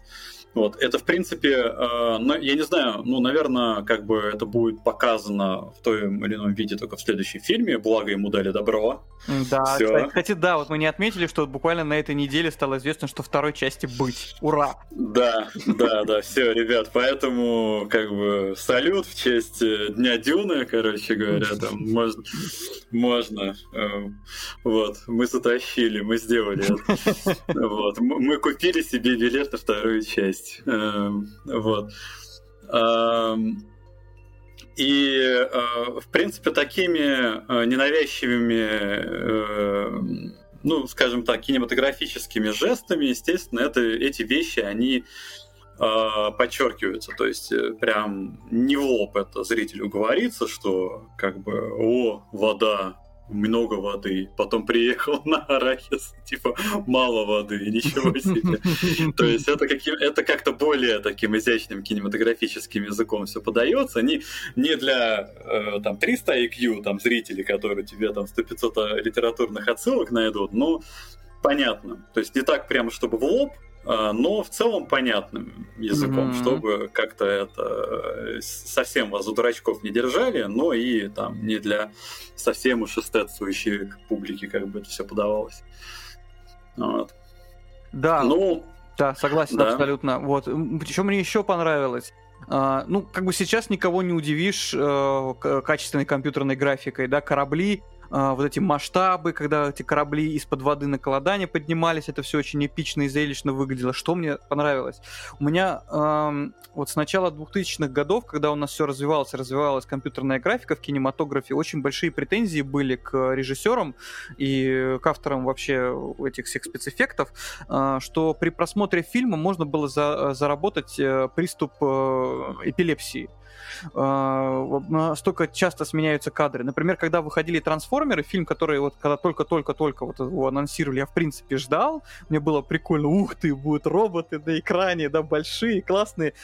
У меня было такое разочарование после просмотра этого фильма, потому что я роботов как таковых не видел из-за того, как поставлен кадры. А, я сейчас просто чуть-чуть это в прошлое уйду к своим обидам кинематографическим. Вот я, у меня был период, когда я пересматривал старый Звездный путь э, полнометражные фильмы, вот сейчас старые-старые периода э, первых Звездных войн, вот настолько старые. Что мне там нравилось? Несмотря на э, достаточно примитивную технику, которая была доступна э, кинематографистам э, в, в плане спецэффектов, тогда все помнят, все уже знают, думаю, что использовались макеты, куклы э, кораблей, но несмотря на это, вот э, первая сцена Звездного пути, первого самого полнометражного фильма, это не торопясь, камера э, идет э, и плывет вдоль борта Энтерпрайза. Медленно так, каждый деталь. Видно, что это игрушки, но, знаешь, с таким кайфом, с такой любовью. А потом я дошел до фильма 2009 года, где путешествие во времени, там вот это все альтернативные вселенные, опять херню вот эту придумали, чтобы перезапустить непонятно зачем. И все, опять приступы эпилепсии вот это бум-бам, бадабах, кораблей не видно, одни взрывы и мелькания. Э, здесь, наоборот, здесь тебе показывают вз... Э, вздымающий в небо корабль большой, тебе дают прочувствовать его размеры, его фактуру, э, его просто внешний облик. Э, вот, ты, вот, вспомни вот эти вот врата, я так понял, что я, насколько я правильно помню, вот эти большие вот эти вот цилиндрические э, конструкции на орбите планеты, это, по-моему, прыжковые врата, если я правильно пом- понял и помню. Вот, как, ты чувствуешь их масштабы и кораблей. Или вот эти орнитоптеры, когда они взлетают, как они машут крыльями, как они похожи на стрекоз. Вот все это медленно, ну, да. неторопливо, так вдумчиво. Вот это, я прям вот от этого кайфовал вообще. Ну, теперь я могу сказать. Давай, давай, а то что-то мы тебе это... Ну, это как раз, как, как и сказал, вы как люди, которые хотя бы каким-то образом знакомы а е- с первоисточником, а я не знаком вообще от слова. Я тоже помню в детстве как раз-таки там сериал, я не помню там Линч, не Линч, там то, что смотрел, было давно. Но мне, например, очень понравился, если вот абстрагироваться, то есть если ты не знаешь э, предысторию, то можно спокойно это посмотреть. И тебе, и, в принципе, понравится. Потому что действия не спеша идут. То есть по нарастающей знакомят с героями, знакомят с историей, там, с персонажами, там, с, ну, там, что там происходит. И вот тут очень хорошо было с ним. Плюс ко всему мне очень понравилось то, что м- костюмы, это раз. А, на самом деле, то, что вот самая любимая повесточка, там все остальное, вот я не знаю, я, я не увидел там этого. Там, может быть, если смотреть с первоисточником, то, что поменяли с, жен... с мужского персонажа ну, на, на женский там или наоборот. Да. Ну, я да. так как этого не... Там, там, там, там есть такое, там, там есть такое. Оно не бросается в глаза. Э, я, я видел комменты, что за это некоторые там зрители цеплялись, но в принципе к этому в принципе Знаешь, толерант. Просто-напросто как? Э, это, в принципе, мне по барабану, если это никак не влияет на само повествование на, само, на самого персонажа. В принципе, ну да, ладно, поменяли. Хотелось там, э, там одного, да, получил другого, но в принципе он соответствует тому персонажу, который был в книге. Ну ладно, бывает не, не настолько все это там плохо, чтобы кричать кошмар, как, вы, как вы это сделали. к этому мы вернемся еще. Когда-нибудь. Ну, например, мне вот, например, что меня взбесило сейчас автоп, это по поводу Ведьмака, когда там Мышавура, э, кого-то еще, непонятно кого сделали, там Калантею тоже из нее непонятно кого сделали, если взять оригинал и взять книгу, ой, взять э, книгу и взять э, сериал от Netflix, ну, блин, ну зачем? Вот там, да, вот там уже было хреново. Здесь в связи с тем, что, во-первых, я не знал, а то, что когда, когда узнал, в принципе, ну, ну ладно. Там ничего такого прям сверхъестественного нет. Очень хороший, очень добротный. Вот, как Жорик правильно сказал, нету вот перескоков. То есть вот нету вот постоянно каких-то вот э, бешеных действий. Потому что мне, в принципе, вот э, задал вот эту э, тенденцию Marvel. И, соответственно, вот там... Ну, как, как лучше сказать Потому что все последовательно, все достаточно э, логично идет. Ну и, в принципе, вот я не заметил время, сколько вот прошло. То есть не было, вот, знаешь, когда вот фильм долго идет, блин, да сколько там будет, когда там уже закончится. То есть все дальше, дальше. И вот я жду вторую часть. Потому что она, если не ошибаюсь, выйдет в 23 году. Уже анонсировали ее. Ну, вроде да, надо посмотреть. Я пока услышал только новость, что как бы съемкам дали ну, добро. Да, потому что там... Ну, я не знаю, сколько там, кстати, с продажами у нее. Блин, ну это прям надо чекать сейчас бокс-офис. Потому что я, честно говоря, не, см... не смотрел. Я просто знаю то, что им сразу одобрили, потому что очень положительные отзывы были. И э, то есть они увидели, скорее всего, то, что есть эта тенденция к тому, то, что фильм окупится. А, а, короче, быстрый Google Search на кинопоиске HD, это не реклама. Значит, э, информация следующая. Бюджет фильма был 165 миллионов долларов США. В США он собрал 41 миллион долларов всего. В мире э, еще 182 миллиона долларов, и того 223 миллиона долларов он собрал с копейками, то есть фильм купился. Почему он собрал так мало в США, честно говоря, не очень понимаю. Ну, смотри, тут... А, ну, лак- локдауны... Он, он, да, он, он позже стартовал, он, в России он стартовал Тут раньше. есть еще такой момент, что надо понимать, э, на самом деле вот эти сборы, то, то, что бюджет и то, что он пока собрал, то, что, как понимаете, еще не окончательно или окончательно, надеюсь, что нет, то на самом деле это мало. Не, ну, начнем с того, что как бы прокат, в принципе-то, уже закончился, потому что состоялся уже цифровой релиз. Как бы прокат на больших экранах уже усё. Не, ну он ну, окупился, ну... А, в, США он, в США он, по-моему, на две недели, там, если не на больший срок, он позже стартанул, поэтому в США там он относительно недавно только свой прокат, это в прокат вышел, Угу. Надо посмотреть, по-моему, он еще с этим. А, это с как, как же как же HDMI HBO Max. HBO Max, да, блин, ну что ж такое-то? А, слово вылетело. Старость не радость. Вот да, там еще прокат в некоторых странах будет еще идти, и там что-то еще он должен собрать, но, но уже а... очень хоро- хорошо то, что они все-таки одобрили дальше. Ну, смотрите, мы сейчас такую занудную историю там про деньги, там бокс-офисы, короче говоря, это, это скучно, не нужно и неинтересно. Я хочу немного фильм Давай. поругать, короче говоря, на тему того, что а, он, да, он крутой, он крутой визуально, хотя многие, ну, не многие е, там Э, ряд зрителей ругали за то, что там, э, там, не знаю, смотришь просто на мыло какое-то, короче говоря, в плане того, что вот тебе крупным планом показывают персонажа, а сзади все это размыто, и у тебя чуть ли не весь фильм такой, короче говоря. Ты просто смотришь на размытый фон, в котором ничего не происходит. Окей, я, если честно, когда фильм смотрел, я на это внимание не обратил, но вот у кого-то глаз зацепился без проблем. Вот. А, мне, наверное, не очень понравилось, а, как э, Барон Харконен сделан, ну, как бы, точнее, сколько у него времени. То есть сам, само, как его, э, в принципе, вот именно грим, внешность, как его Стеллан Сказгард сыграл, это, на мой взгляд, круто. Там еще вот эти грави-поплавки, короче, которые вот у него на спине, они там э, начинают там загораться. Конечно, по книге он там настолько жирный, что э, не сочтите за фэтшейминг, потому что я сам не сильно стройняш, э, но как бы настолько вот э, жирный барон Харконин, что он даже ходить не может. Ему для этого надо на граве поплавках, короче говоря, перемещаться. Вот. И э, у него м, просто, э, во-первых, у него там, естественно, реплик было больше, и сам по себе персонаж был немного вот интереснее. Вот что хорошо было все-таки в Дюне Линча, что там барон Харконин, он как-то, ну, немного поживее, ярче, и... Ярче.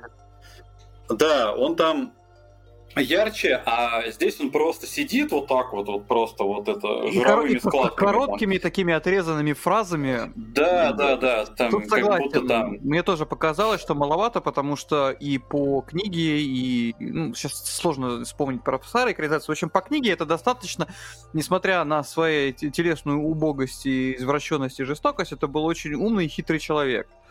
Вот. Да, да, да. И там, естественно, Фейт э, Раута, короче, то есть его непосредственный преемник. То есть он же... Которого, кстати, не было в этом фильме вообще пока. А его, по-моему, и не будет, насколько я знаю, потому что...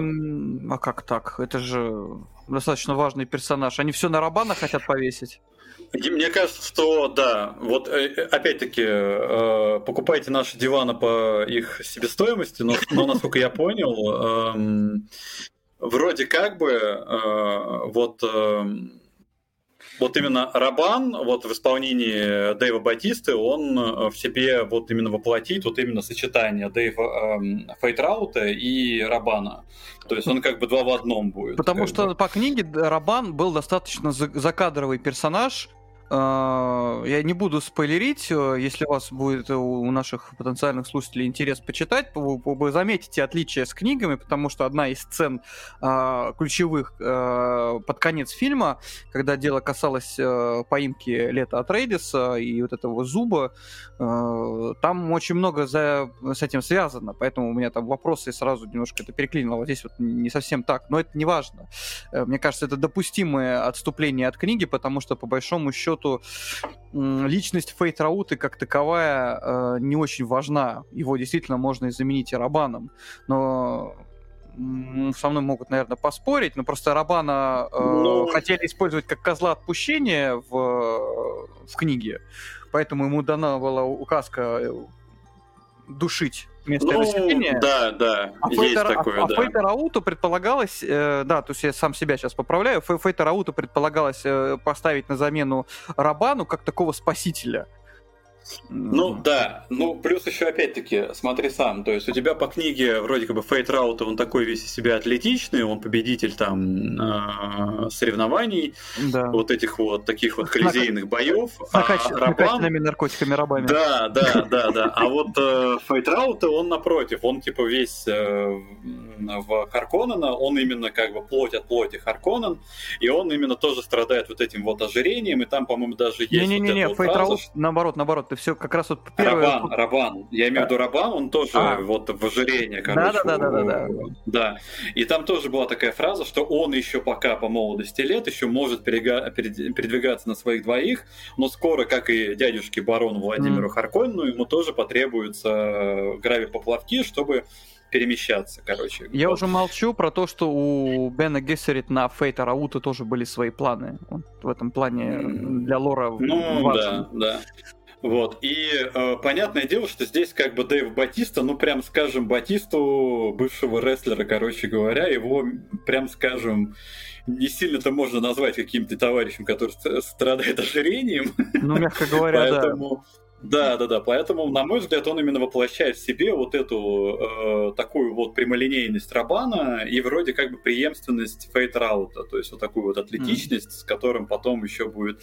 Кстати э, говоря, да, мое почтение да. Дэйву Батисте, потому что, ну, я его, ну, как многие другие, наверное, знают только по роли Дракса Разрушителя в э, Стражах Галактики. О, не, не, вот. Э, как бы как актер, мне кажется, он справляется, потому что на Дракса Разрушителя он не похож вообще. в этом фильме. Ну, прям совсем. Не знаю, я не знаком с комиксом оригиналом, поэтому мне норм, что Дэйв был вот Рексом разрушителем. Но я Дэйва знаю еще по выступлению в рестлинге, когда я там по молодости смотрел, я еще видел его дебют, когда он еще в это в, в этой в, в качестве этого э, Э, протестантского проповедника, короче, дебютировал на ринге и Библии фигачил своих противников. Даже так?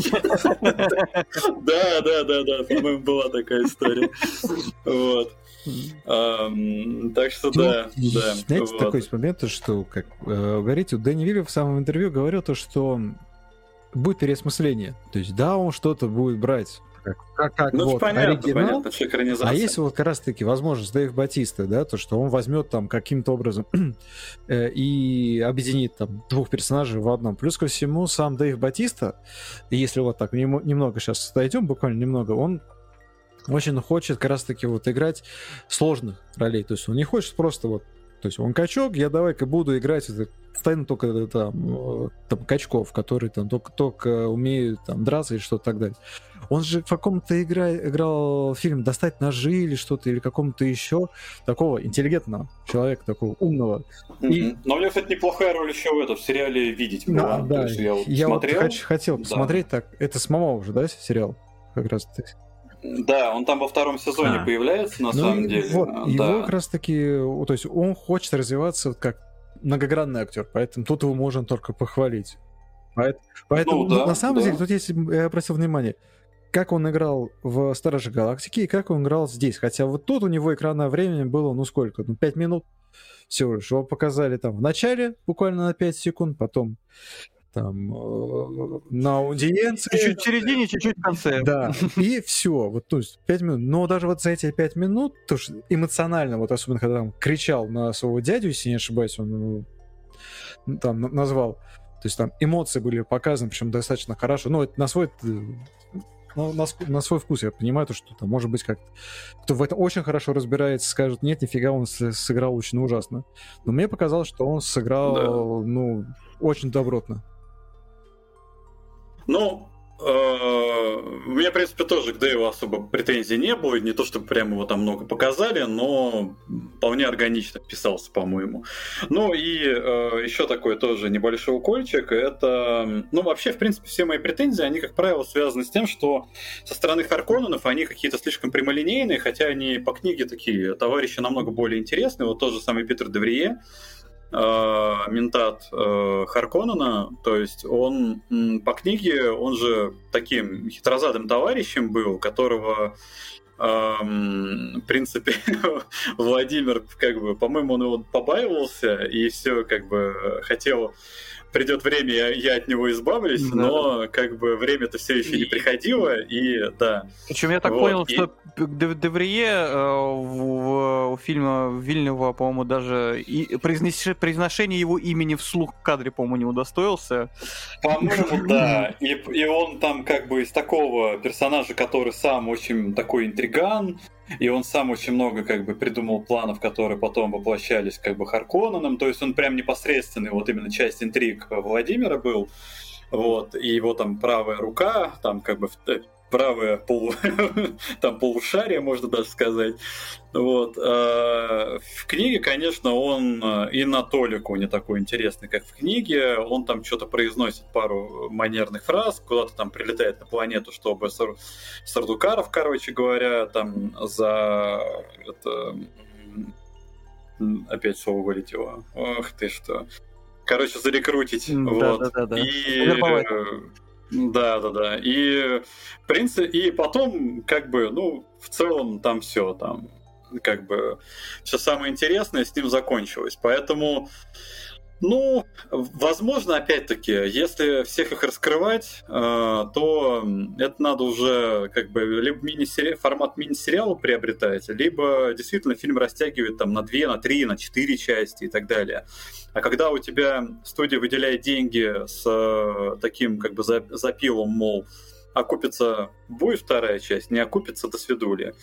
Вот, естественно, там у тебя такого прям стратегического мышления к тому, что как бы как там развивать в фильме. Ну, не знаю, в голову, конечно, Вильнёву не залезу, но вполне, может быть, это тоже влияет. И, а может быть, ему действительно неинтересно. Он хотел именно сконцентрироваться на драме э, от Рейдисов, чтобы не перегружать зрителями вот этими вот перипетиями, там, разных-разных-разных персонажей и так далее. Но ну, Кто знает. Просто-напросто есть ну, да, тут все-таки было бы это интересно больше, извини, Женя, одновременно мы с тобой начали говорить.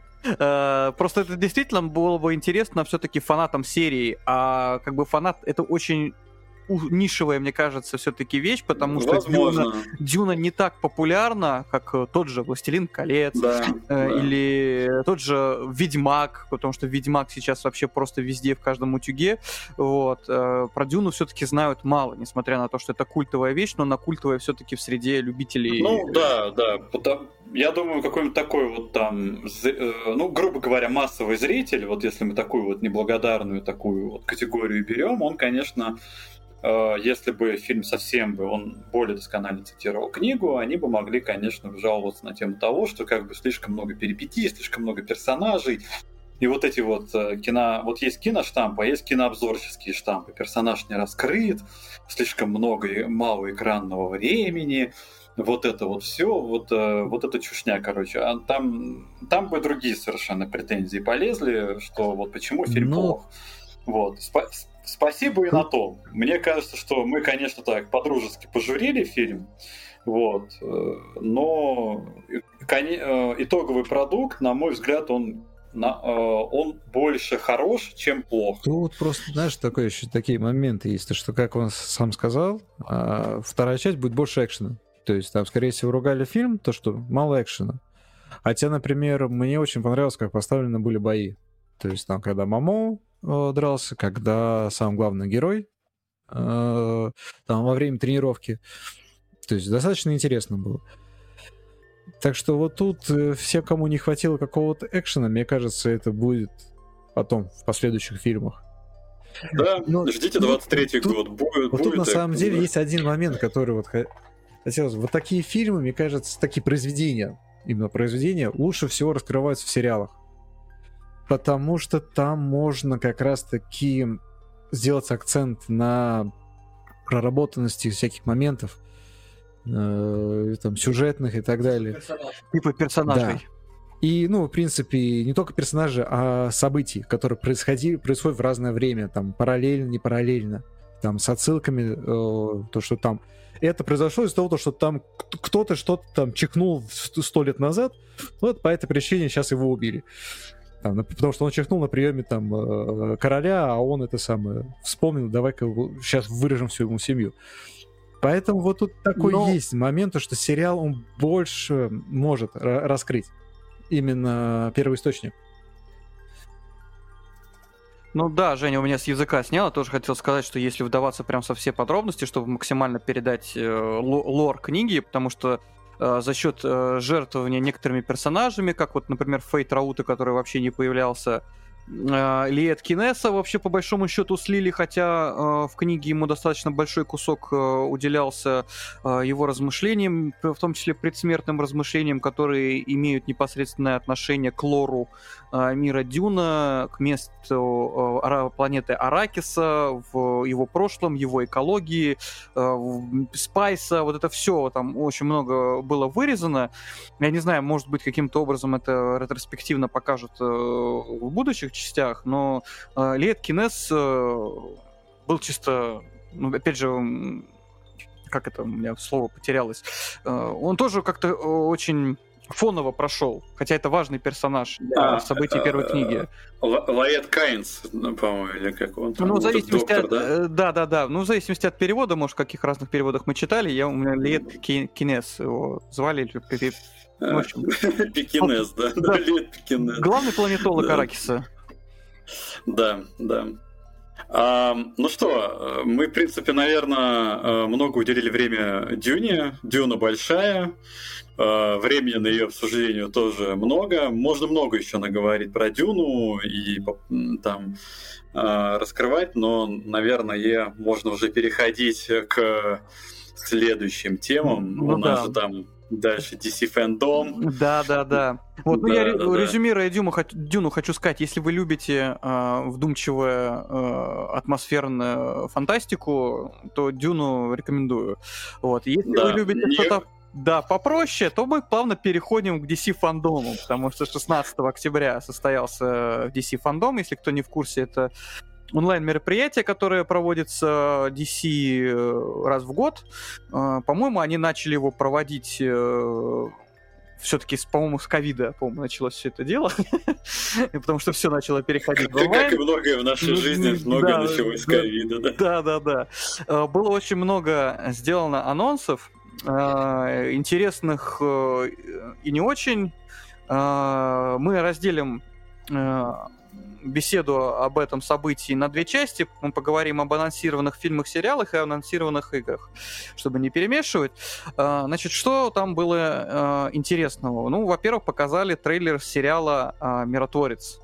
Очень не самого популярного персонажа вселенной комиксов DC, вот. Э, Леш, ты смотрел последних э, «Отряд самоубийц», ты уже знаком с этим персонажем, может, двух словах Да, расскажешь? да, ну, в принципе, это единственное, как бы, как я познакомился с этим э, персонажем, потому что я тот еще, конечно, ценитель комиксов, который, как бы, все комиксы знают в основном по э, мультсериалам и фильмам. Логично, в общем-то. Вот, да, я, ну, блин, это были суровые 90-е, мы выживали как могли, поэтому единственные комиксы, которые у меня дома были, это комиксы Диснея и Черепашки-ниндзя. Так что никого, кроме Кружа, Скружа Макдака и Гуфи, я на странице комиксах не видел.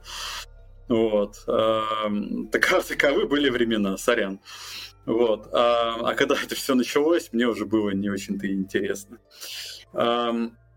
Тем не менее, как бы э, посмотрел я этот как бы фильм по поводу это отряд самоубийц, и там да, там вот этот вот э, персонаж миротворец, которого играет Джон Сина, ту ту ту ту вот, эм, это конечно дичайший отморозок, который э, просто рубит людей в капусту изощренными способами просто потому что ему нравится, как бы.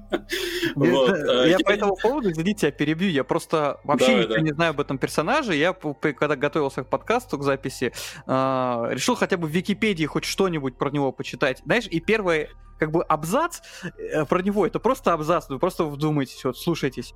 Я прочитаю сейчас выдержку из Википедии про этого персонажа. Кристофер Смит, Дипломат-пацифист, настолько приверженный миру, что готов применять силу для продвижения своего дела.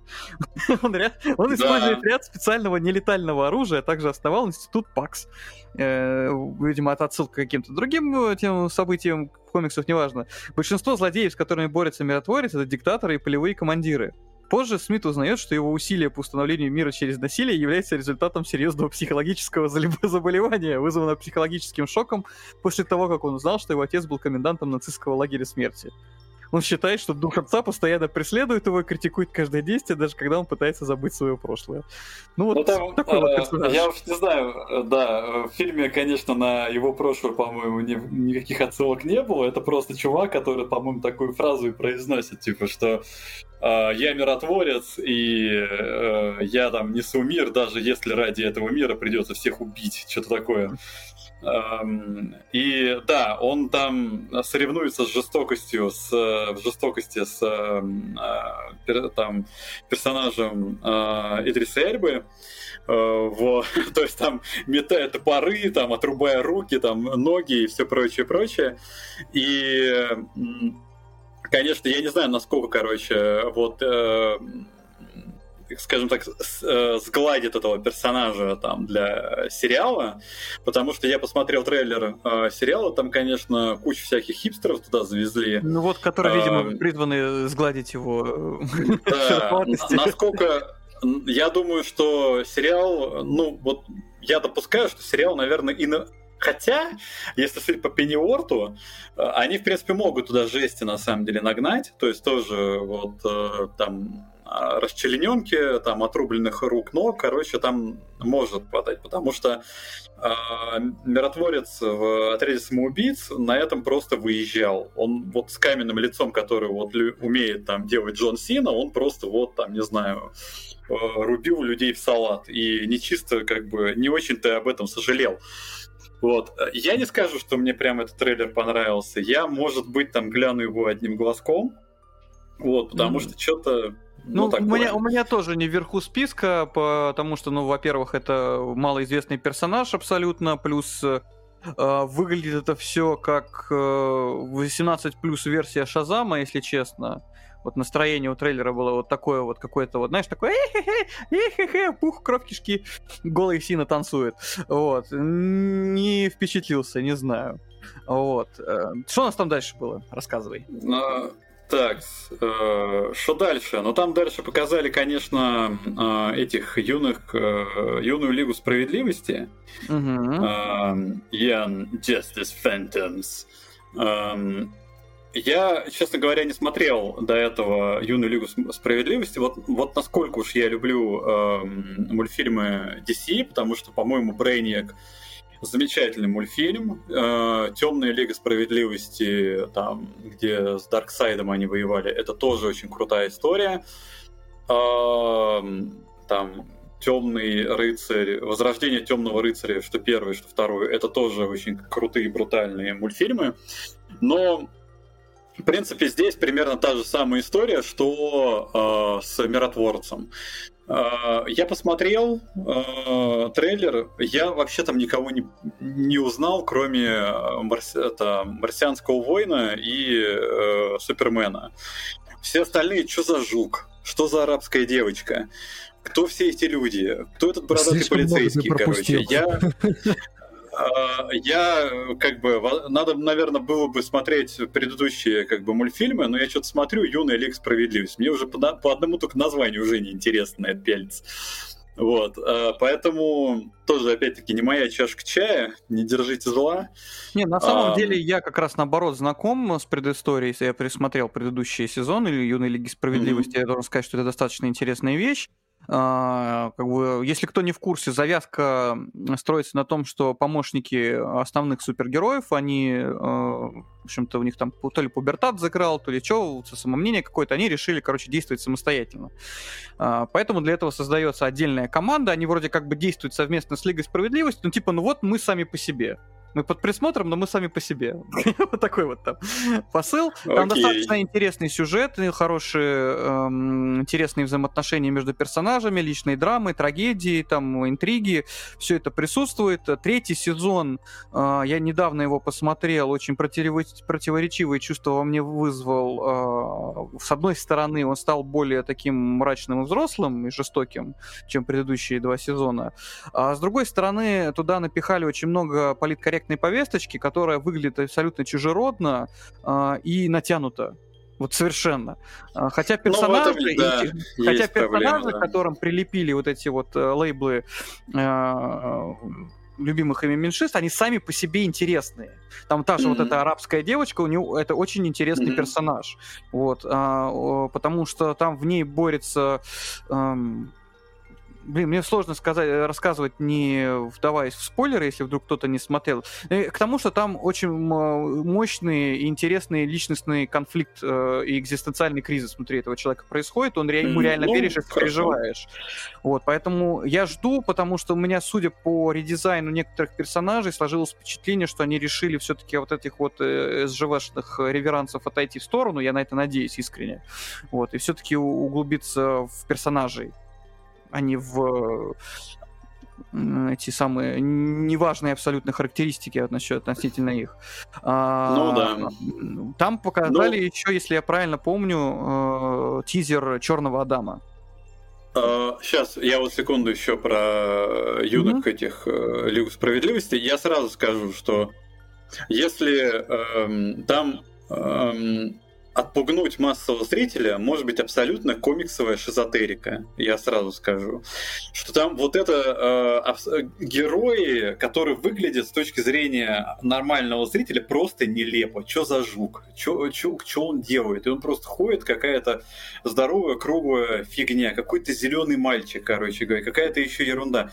То есть вот с точки зрения стороннего зрителя, который вот не погружен вот в лор вот этого всего, а я отчасти таким являюсь, потому что я, грубо говоря, мне вот нравится что-то такое более-менее сдержанно, там в этом плане гуляй рванина, короче, вот всей вот этой вот комиксовой воображляндии просто э, вот там вы в пучину комиксовой безумности, короче, будете намного более глубже погружаться. Поэтому, если вы вам нравится такое, если вы напротив э, думаете круто, больше персонажей, то это для вас. Если для вас перебор, ну попробуйте, что нет-то. Ну я тут немножко парирую, опять же, надо начинать давай, с первого давай. сезона, потому что в первом сезоне все-таки присутствуют персонажи более знакомые. Это Робин, которого все знают, это Супербой, которого, в принципе, более-менее все знают, и так понятно, что это за персонаж плюс-минус.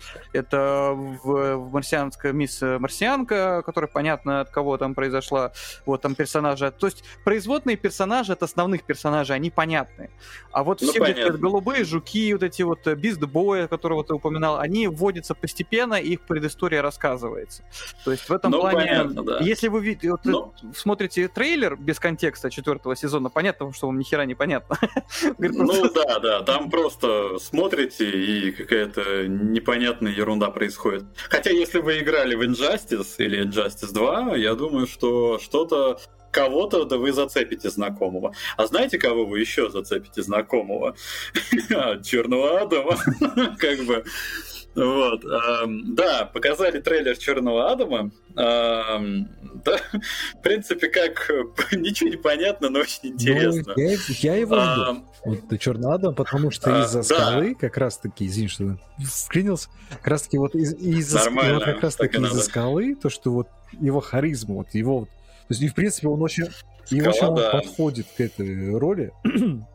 То есть визуально. И это реально будет интересно. Плюс ко всему, что вот, надеюсь, там, потому что сейчас уйдем немного в такую степь, как слухи, да, и как слухи, и то, что меня больше всего бесит, это э, как это, ну, политику, такую, политику внутри компании.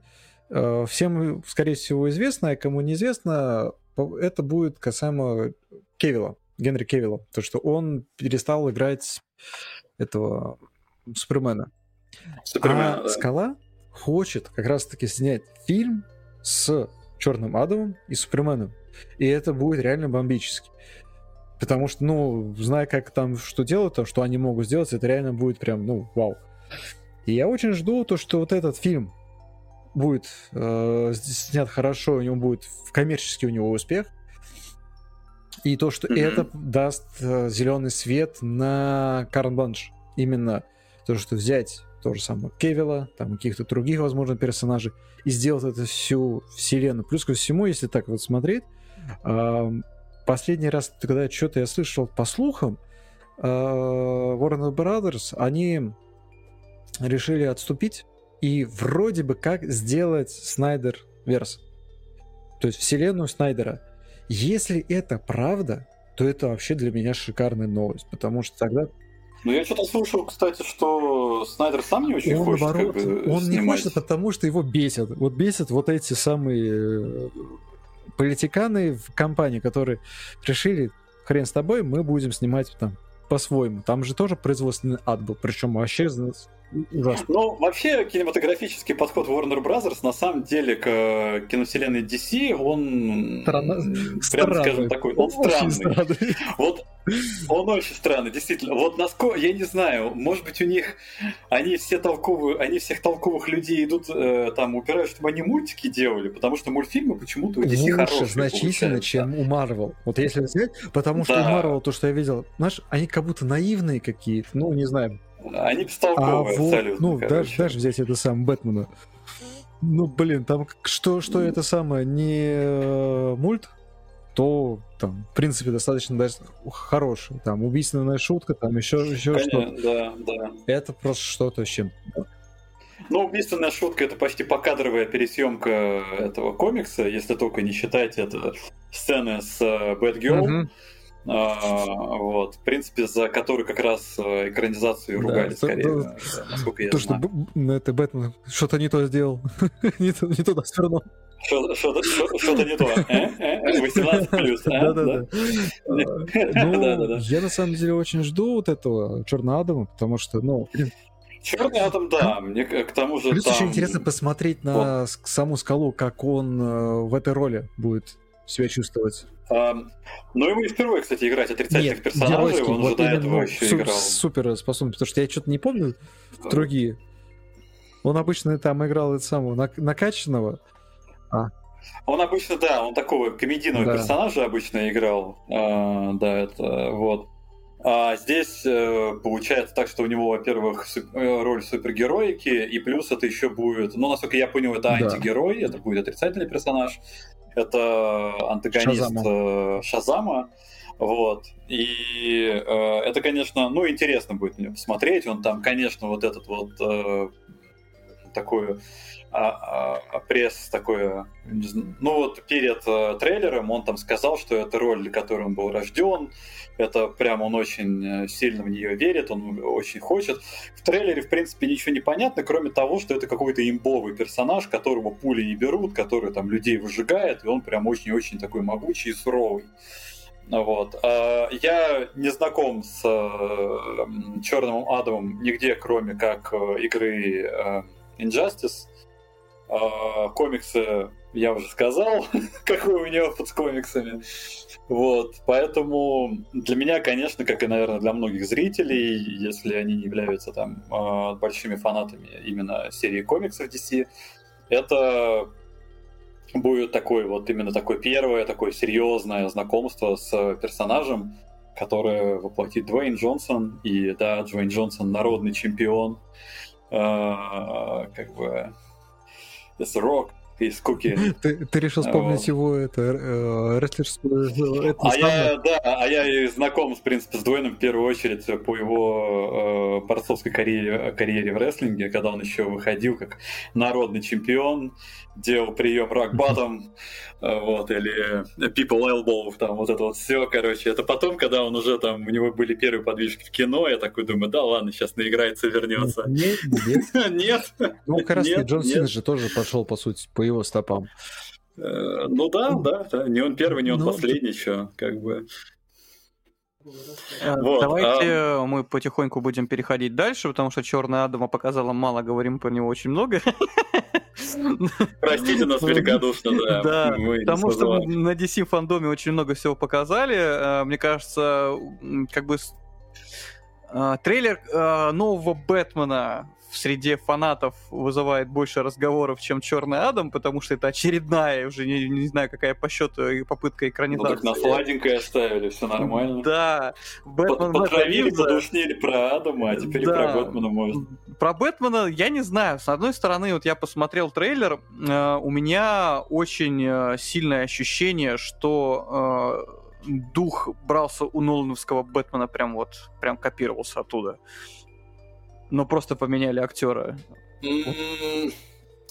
Ну, ты знаешь, э, не могу прям... Ну, отчасти да, э, но это, знаешь, это как э, Дюна Вильнева, которая отчасти использует э, эстетику, которую как бы Линч использовал. Mm-hmm. Это есть, есть Амаша, на самом деле, вот эти есть, эстетические, согласен, там, да, дизайнерские, да. да. Так и, в принципе, наверное, э, естественно, новый, новый Бэтмен, он э, хорошие вот эти вот атмосферные наработки, которые просто уже стали каноном, потому что, ну, Нолановская, Нолановская трилогия, она, ну, не на, нельзя отрицать, что она вот именно в кинематографическое воплощение э, Бэтмена, она очень большое влияние сделала. И как бы, э, естественно, ну, глупо было бы это не использовать потому что это очень круто. А, и, само собой, э, не последнюю роль, наверное, еще играет и серия игр Arkham от э, Rocksteady. А, и все вот это в совокупности, это вот воплотилось, я думаю, в новом Бэтмене, и мы, наверное, увидим какие-то свои фишки, которые вот именно тоже вот там свою порцию вот этого пазла, они вот в общий канон, общее там а, воплощение и видение Бэтмена уже для будущих режиссеров, там будущих экранизациях тоже. Я смотрю на фильм с оптимизмом. Мне пока все нравится. Я понимаю, что многим там не понравилось, что а, кого взяли на роль Бэтмена.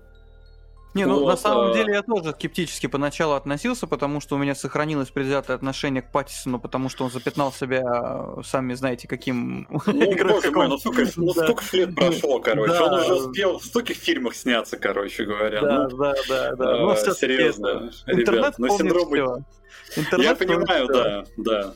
Нет, с другой стороны, я когда посмотрел первые кадры начали появляться, он в образе Бэтмена, собственно, в костюме, мне начало нравиться. Единственное, что мне не понравилось, блин, ну извините, какую-то тупорылую прическу ему выбрали все-таки, когда он без, без маски. Ну что это за эмо Бэтмен? Вообще не обратил внимания, вот честно скажу. Какой кошмар, вот это мне так не понравилось. Но все остальное мне тоже показалось интригующим.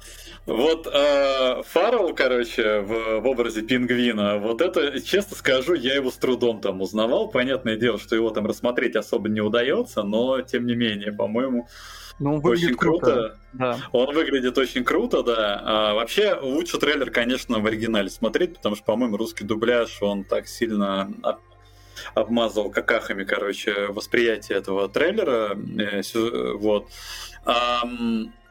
Зои Кравец на роль женщины-кошки, по-моему, это очень крутой выбор, на мой взгляд. Уля-ля! Э, очень крутой выбор.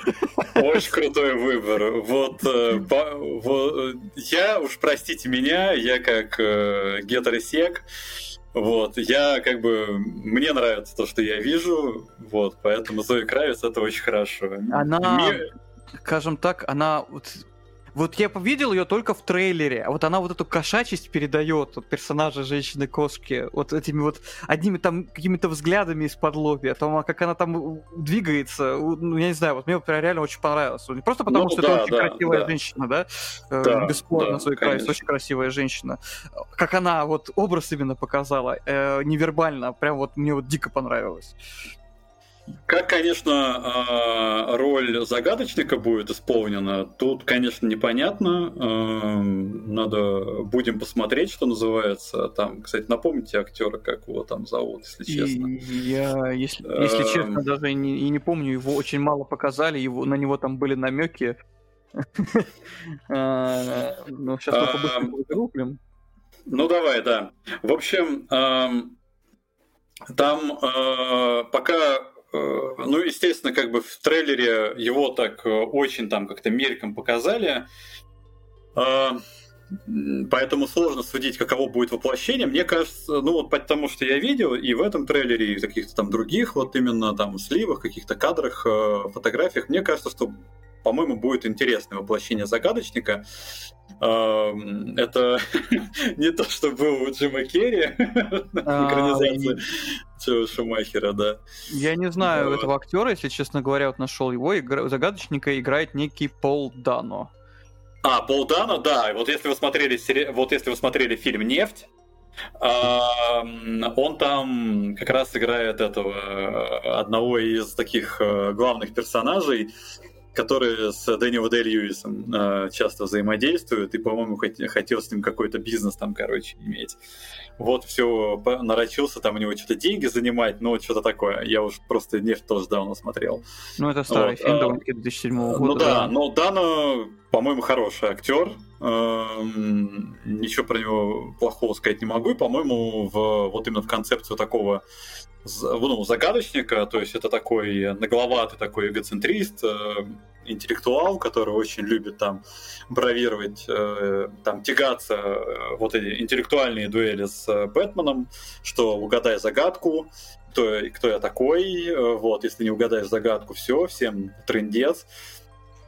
По-моему, неплохой каст, как по мне.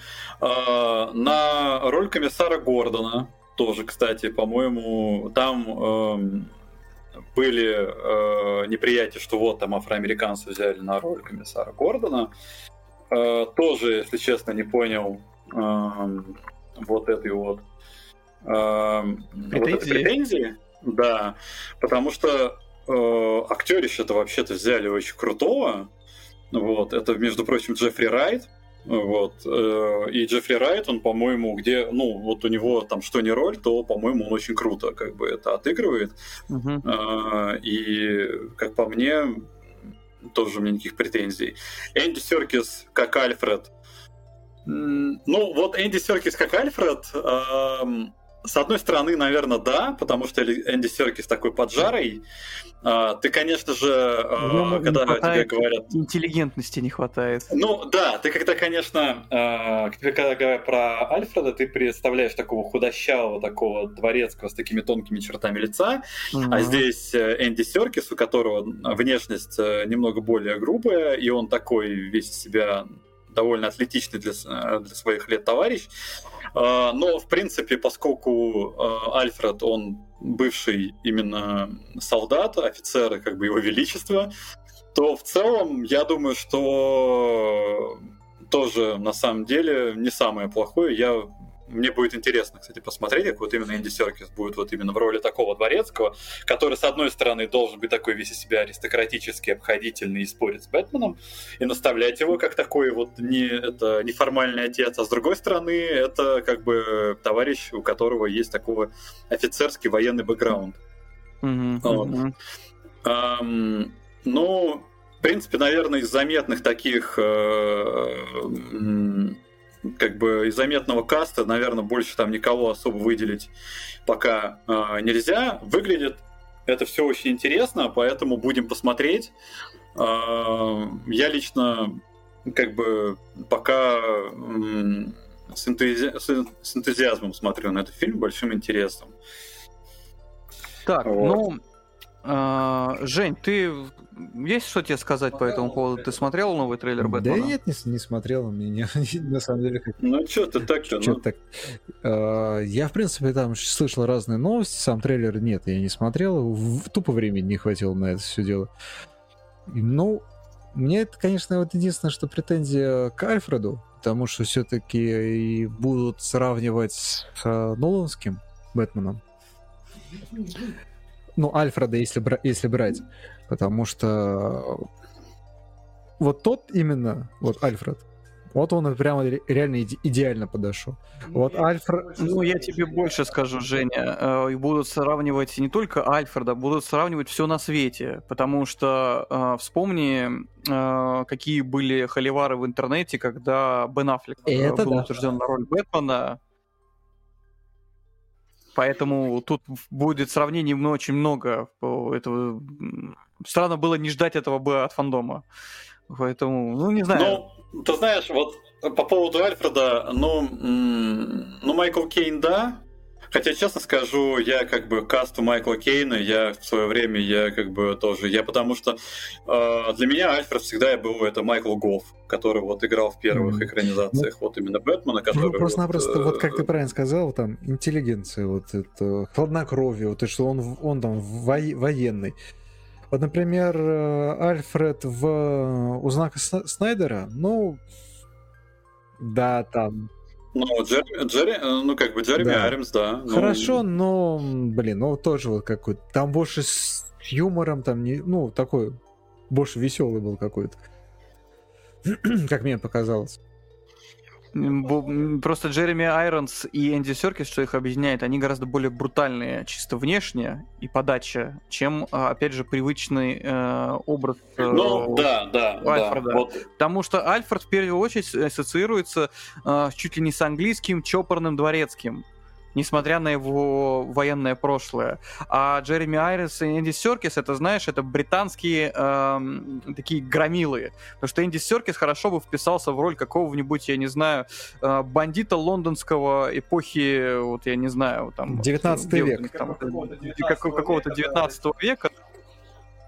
Ну, как, как бы да, и в принципе, смотрите, вот если как бы так э, э, плавненько перетекать, что вот как раз Альфред э, Энди Серкиса, он, кстати, по-моему, он будет неплохо сочетаться с тем Альфредом, которого э, исполняют в Пенни Уорте. Вот, потому что э, тоже анонсировали третий сезон Пенни Уорта. Э, и э, там Э, Джек Беннон играет Пенни Уорта. Я не помню, вы не думаете, я его не держал в голове, я просто что загуглил. Да. Вот. И э, в, в целом, вот как бы что э, в Пенни Уорте показывается такой прям отвязный британский парень, который это решает очень много вопросов, прям скажем, не разговорами, а он берет там ствол или берет там чистить щи, э, и это тоже как бы такой циничный человек, который, который как бы это э, и руки заморать может. Так что э, в целом, э, наверное, такое прочтение Альфреда, когда это не просто какой-то дедок, который отсиживается в полях и там что-то какие-то нравоучения, а это непосредственно такая самостоятельно боевая единица, которая, э, ну, которая должна быть у Бэтмена, который как бы одновременно наставник и одновременно он как бы может сильно поучаствовать, постоять за себя. А, это, по-моему, это очень как бы хорошо. Вот я, в принципе, ничего, никакого негатива не вижу, и, в принципе, я порадуюсь, что Пенниворта продлили на третий сезон. Мы с женой смотрели этот сериал, нам понравилось. А, с удовольствием посмотрим и как бы третий, он такой немного камерный, а, симпатичный. В принципе, там он, ну, он такой если как бы говорить про Pennyworth, то эм, есть там такой, вот именно такой английский флер, э, есть свой английский юмор, есть э, свой абсурд. Эм, как бы, поэтому, если вам тоже зашло, вы это посмотрели, хорошо, ждите, скоро будет как бы третий сезон. Если вам не за... если вы еще не смотрели, можете дать шанс этому сериалу. У него, в принципе, неплохие оценки. И как бы дополнительно еще вот мой личный отзыв, человек, которому вы, безусловно, доверяете, потому что первый раз меня слышите. А, Звучит так, так себе, на самом деле. Да, так себе рекомендация, да, не продал. Все, но раз это товарищ Знаешь, это то же самое. Так, вы меня первый раз слышите, так, переведите мне деньги. Я вас слышать не обману, переведите мне деньги. Да, да, а, а, а также, ребят, мы открыли свой Patreon, ссылочка в описании. Мы вам скинем свои нюцы, да? Нет, нет, не надо. Смотри, вырежет еще. Я, наверное, хочу пройдусь быстренько галопом по Европе по паре вещей, Давай, которые да, интересны с этого мероприятия. Да. да, остальное мы оставим, наверное, ссылку э, на общее резюме, э, что показали на DC фандом, или кто-то пересмотрит как бы презентацию, кому интересно. Значит, что мне э, показалось интересным, это, во-первых, э, затизерили э, новый мультсериал про Бэтмена под заголовком Caped Crusader, э, в котором э, будет принимать участие, я так понимаю, авторы оригинального О, проекта 1992 года. То есть, я так понимаю, Batman Animated Series э, будут принимать участие авторы этого фильма. Uh, значит, uh, у Batgirl будет свой сольник, который покажут на HBO Max. Uh, так, ну, я думаю... У Бэтгерл еще, кстати, будет свой мультфильм э, с женщиной-кошкой, но это все в стиле аниме, поэтому не. Титаны, не знаю, кто их смотрит, продлили на четвертый сезон, если это вдруг это кому интересно. Я не смотрел, я не знаю, стоит ли. Э, я видел как бы постеры, трейлеры, и я, честно говоря, мне показалось это настолько косплейное и не знаю, не вдохновился вообще, ничего не могу сказать по этому поводу, ни хорошего, okay. ни плохого, неинтересно. А, что мне интересно, но пока еще не смотрел, там а, есть сериал про к, команду супергероев-изгоев, Doom Patrol, который я все хочу посмотреть, его на четвертый сезон продлили. А, и показали дебютный тизер Флэша с Эзрой Миллером, а, там, где Бэтмена будет играть Майкл Китон. Вот, я не знаю, как бы в чем завязка, э, судя по всему... Не, я, вернее, догадываюсь, в чем завязка. Там все речь идет о Спидфорсе, альтернативных временных этих линейках, параллельных вселенных, мультивселенной DC. Вот, может быть, кому интересно. И затизерили э, Песочного Человека Нила Геймана. Вот. Mm-hmm. Вот, мне кажется, самое интересное, что стоит отметить, э, там про Аквамена не особо интересно, про супер мультфильм про супер животных тоже, ну, такое. Вот. Все остальное мы ссылку оставим э, э, в описании к подкасту.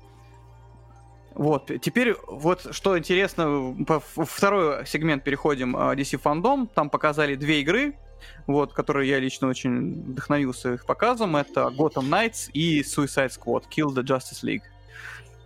О, да. Ну, э, Suicide Squad это прям чуть ли не продолжение сюжетной арки, которая в Injustice. Прям... Э... Вообще, вообще, э, Suicide Squad — это э, часть э, вселенной игр Arkham. А ну... Gotham Knights, которая выглядит как часть, очередная часть серии игр Arkham, не является ее частью. То есть надо... Warner Brothers надо было делать все наоборот. Вы все перепутали. Да-да-да, Лупа получила за пупу, да.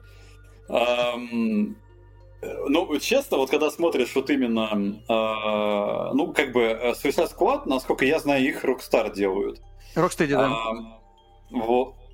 Ро, а, Rocksteady, да. Эм, и ну вот когда как бы э, я вот смотрел вот именно э, превьюшку, трейлер, то у меня было ощущение, что это просто продолжение Injustice.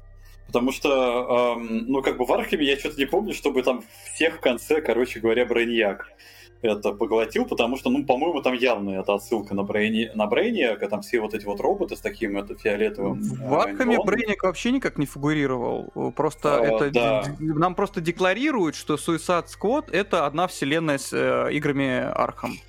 Ну окей, хорошо, но как бы ну... если туда, ну вот, а вот в Injustice, во втором Injustice, там как раз вот главный антагонист это Брейниак, и там именно, именно эстетически даже, вот как именно дизайн вот именно всех его там Э, вундервафель, которыми он там, с которыми он там прилетает, всех его роботов, вот самого Брейньяка, этих щупалец, они, по-моему, прям очень много общего имеют с тем, как это э, именно Rocksteady сделали. Mm. Ну, все может быть. А Gotham Knights, в свою очередь, э, там сюжетная завязка строится на, на суде Сов, очередной тайной организации, которая хочет захватить Готэм. Больше про это ничего сказать не могу. Обе игры выглядят... Да. как не очень интересная завязка. Ну, мне интересно это тем, что там будет все-таки Bad Family, эти его сайдкики, мне интересно на них посмотреть. Как бы обе игры выглядят достаточно интересными. Тут есть один момент, то, что в этой игре э, Бэтмен-то умер, как вот официально сказали, и то есть и там как раз таки э, вот это э, по поводу сов. Так что, в принципе, будет интересно. Единственное, что хотел сделать такой небольшой ремарку, то что вот эта игра, как это, э, блин, э, Господи, что у меня с головой сегодня? Ну, мы старенькие да, просто да, все, да, ну да, что-то. Короче... Поэтому все все забываем, да. Я просто, э, просто сейчас вышел вот этот э, Сторожи Галактики игра, и ага. вот как раз вот это Kill э, the Justice League. Они, если посмотреть визуально, они похожи чем-то, на самом деле. Да, графоний, кто у кого срисовал, графоний ну, Они похожи, знаешь, чем? Потому что Стражи Галактики — это банда достаточно раздолбайских э, героев э, и, э, может быть, даже немножко антигероев. И отряд самоубийц, банда бандитов, э, которых заставляют э, делать что-то на благо человечества, хоть и сомнительными методами. Вот. И вот эта общая вот эта раздолбайская вот эта вот атмосфера, она и угадывается. А в... Ну и плюс визуальный стиль, там, дизайн лицо... лицевой анимации схож, я согласен. Немножко, но это не суть важно. Ну... Стражи Галактики вроде как выстрелили, я очень надеюсь на обе эти игры. Кстати, об Инжастисе, Леша, мне твое мнение интересно, раз уж ты mm. заговорил. Недавно же, вышло, недавно же выходил мультипликационный фильм «Несправедливость». Ты не смотрел его? А, нет, не смотрел. Ну, я а смотрел. Стоит? А стоит? Я это... Нет. А. Окей, бог миловал, значит. Я единственное только хотел сказать, вот это вот а, Аманда Уиллер э, в Suicide Squad. Сильно похудела? Нет, нет, нет. А у, нее, у нее же а, внешность, по-моему, срисована с той же актрисы, что и с этой... А, с с лидером сопротивления Вольфенштайн Нью Колоссус. Там тоже такая была э, эксцентричная афроамериканская женщина с такой вот именно прической афро. Сафра, да. Да, да, да, да. По-моему, это вот э, внешность одна и та же на самом деле. Знаешь, такая а... времен, знаешь, фильмов Black Exploitation, да, там типа Черные ну, пантеры, все дела. Ну, времен диска такого, да, да, да. Вот. И Аманда Уоллер, по-моему, с той же самой актрисой была срисована, вот, потому что вот я смотрел на нее и думал, блин, надо сейчас на подводную лодку опять эту, короче, погружаться и там снова с ее там мужем сумасшедшим, короче, о чем-то общаться. Вот. Ну, понятно. А, так, да, ну, если честно, мне Suicide Squad, конечно, намного, ну, более интересные, чем э, Рыцарь Архама, хотя я и в то, и в другое поиграю. Э, надеюсь, что разживусь к тому времени, конечно, консолями нового поколения. И вот. Я пока просто это жматюсь, не хочу перекупов покупать, поэтому я это так лениво, насколько мне темперамент позволяет, э, отслеживаю появление в магазинах но был бы я один такой хитрый и умный, то, наверное, бы давно купил, но нас таких много. вот. Кстати, о консолях э, нового там или старого поколения 27 числа был State of Play от Sony. Sony. Что там, кто-то смотрел, что-то интересное показали? Я смотрел, да. Эм, э, в принципе, опять-таки, это такое местечковое, конечно, событие. Там эм, в целом никаких таких прям здоровых, больших таких прям анонсов нет, не было. То есть это там не показали новые кадры там эм, God of War, там, или какие-то новые большие title ы, или какие-то подробности про Человека-паука, ничего из этого не раскрыли. В принципе, наверное, на это рассчитывать тоже не надо было, потому что заранее было объявлено, что продолжительность всего мероприятия, она будет небольшой, там буквально говорили про полчаса, и, по-моему, так оно и получилось. В общем, там, в принципе, наверное, что можно выделить, это просто какое-то количество игр на, ну, таких простеньких, относительно простеньких игр, просто которые охватывают много жанров. А, если, как бы, вы хотите какую-то 3D переосмысление, там, допустим, э, Among Us, то вам а, вы можете попробовать поиграть в игру First Class, э, ну, First Class Trouble, это как бы проблемы первого класса, который к тому же еще в PS Plus будет доступна. Вот с следующего месяца, там весь ноябрь, она будет бесплатно раздаваться в PS Plus и доступна на PS4. Вот 2 ноября как раз. Мне не очень интересно, но если как бы вам хочется попробовать, к тому же это как бы бесплатно, то вперед из песни. Если вы любитель файтингов, то для вас как бы есть The King of Fighters.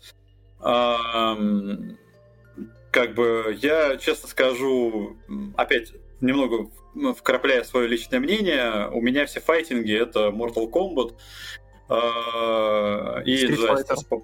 Ну, Street Fighter, вот если честно, когда был помоложе, когда у меня была Sega, тогда да, тогда были Street Fighter, тогда были и Tekken во времена 3DO, там, допустим, и первый PlayStation.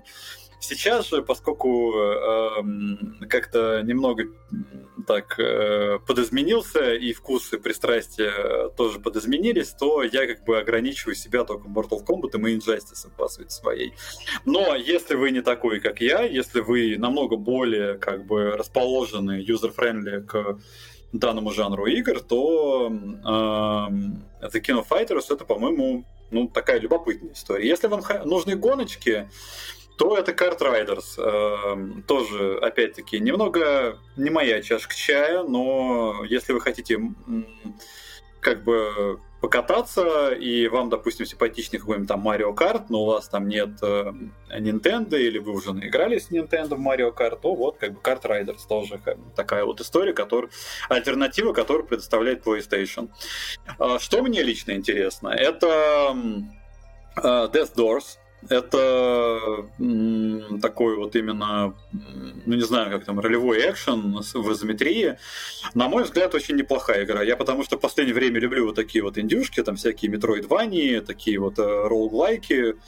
То есть, когда можно во что-то поиграть, параллельно какие-то там лекции послушать, книжки какие-то послушать, когда у тебя вот уши, они в чем-то полезном, какой-то информации, а глаза и руки заняты игрой. Вот такие вот игры, они дают э, такую возможность, и, в принципе, э, Death Doors, э, по-моему, это неплохая история. А, еще, что я могу выделить, это симпатичная история, это Little Devil, э, Devil Inside. Это, ну, как бы сложно, если честно сказать пока, что, про что эта игра. Там, насколько я знаю, что-то связано с э, кругосветными путешествиями. Эстетически она выглядит простенько, но очень любопытно, как бы.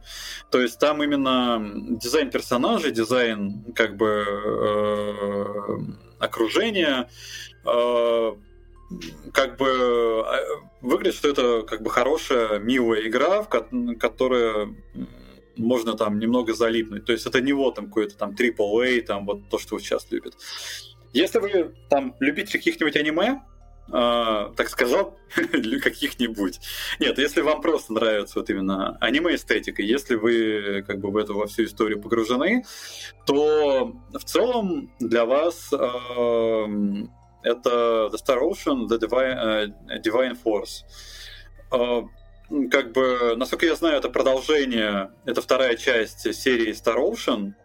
Ну, вторая. Вторая, да, да, да. Я э, честно скажу, если бы я не читал аннотации, там, допустим, я бы знать не знал, что это там продолжение игры, но вот э, ценители, знатоки должны как бы э, воодушевиться, и те, кто вот именно для кого Первая аниме... часть серии Star Ocean вышла еще в 96-м году, и вот эта, которая сейчас выходит, она mm-hmm. уже, наверное, десятая по счету в линейке игр по Star Ocean. Ну все, все, все, опозорился, опозорился. Но я на самом деле ни в одну из них не играл, я просто читал про нее, потому что у меня там в списке желаемого лежит предыдущая часть, потому что в прошлом, по-моему, или позапрошлом году сделали порт на ПК.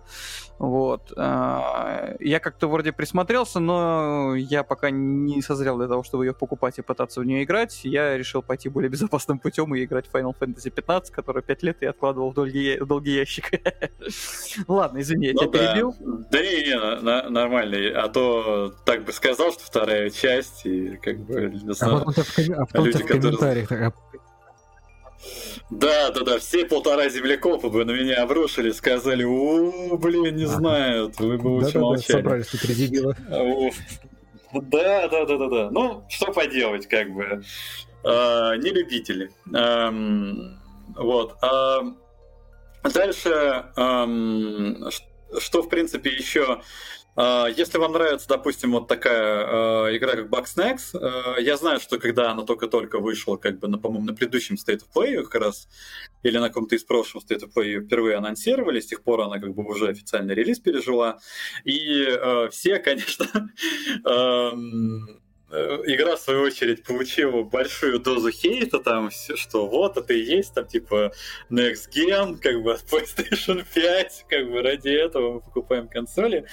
Но э, люди, которые в эту игру играют, я, к сожалению, к числу таких не отношусь пока, говорят, что это, в принципе, довольно такая занятная, симпатичная игрулька, эм, то есть это как бы там, как, по-моему, какие-то свои головоломки, то есть в плане того, как ты будешь вот этих вот э, бакснексов, вот этих вот жуконямок э, ловить. И вот для этой игры вышло как раз э, дополнение, заявить слово Big Snacks.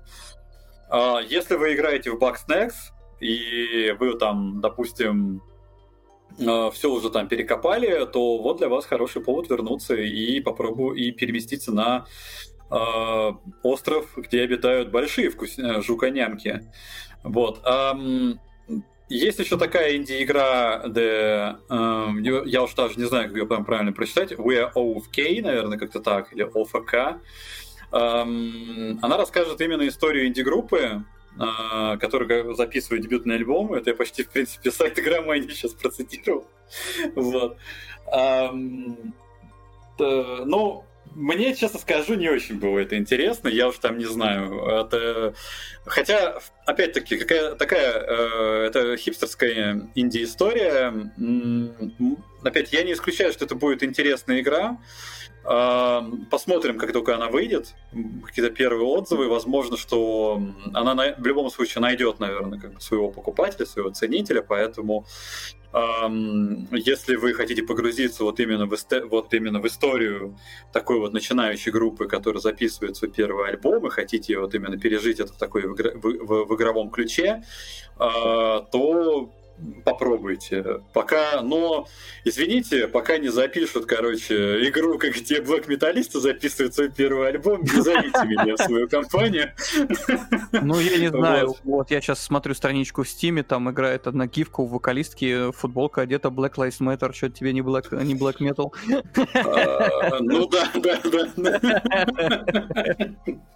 Ну, да, в каком-то смысле так оно и есть. А, ну и да, выходит, конечно, очередная часть 16 э, декабря Five Nights at Freddy Security Breach. Uh, ни в одной часть не играл, но я знаю, что у этой игры есть uh, немалая, ну, как бы определенно заметная часть любителей, поэтому как бы, если вы один из них, то да, как бы милости просим.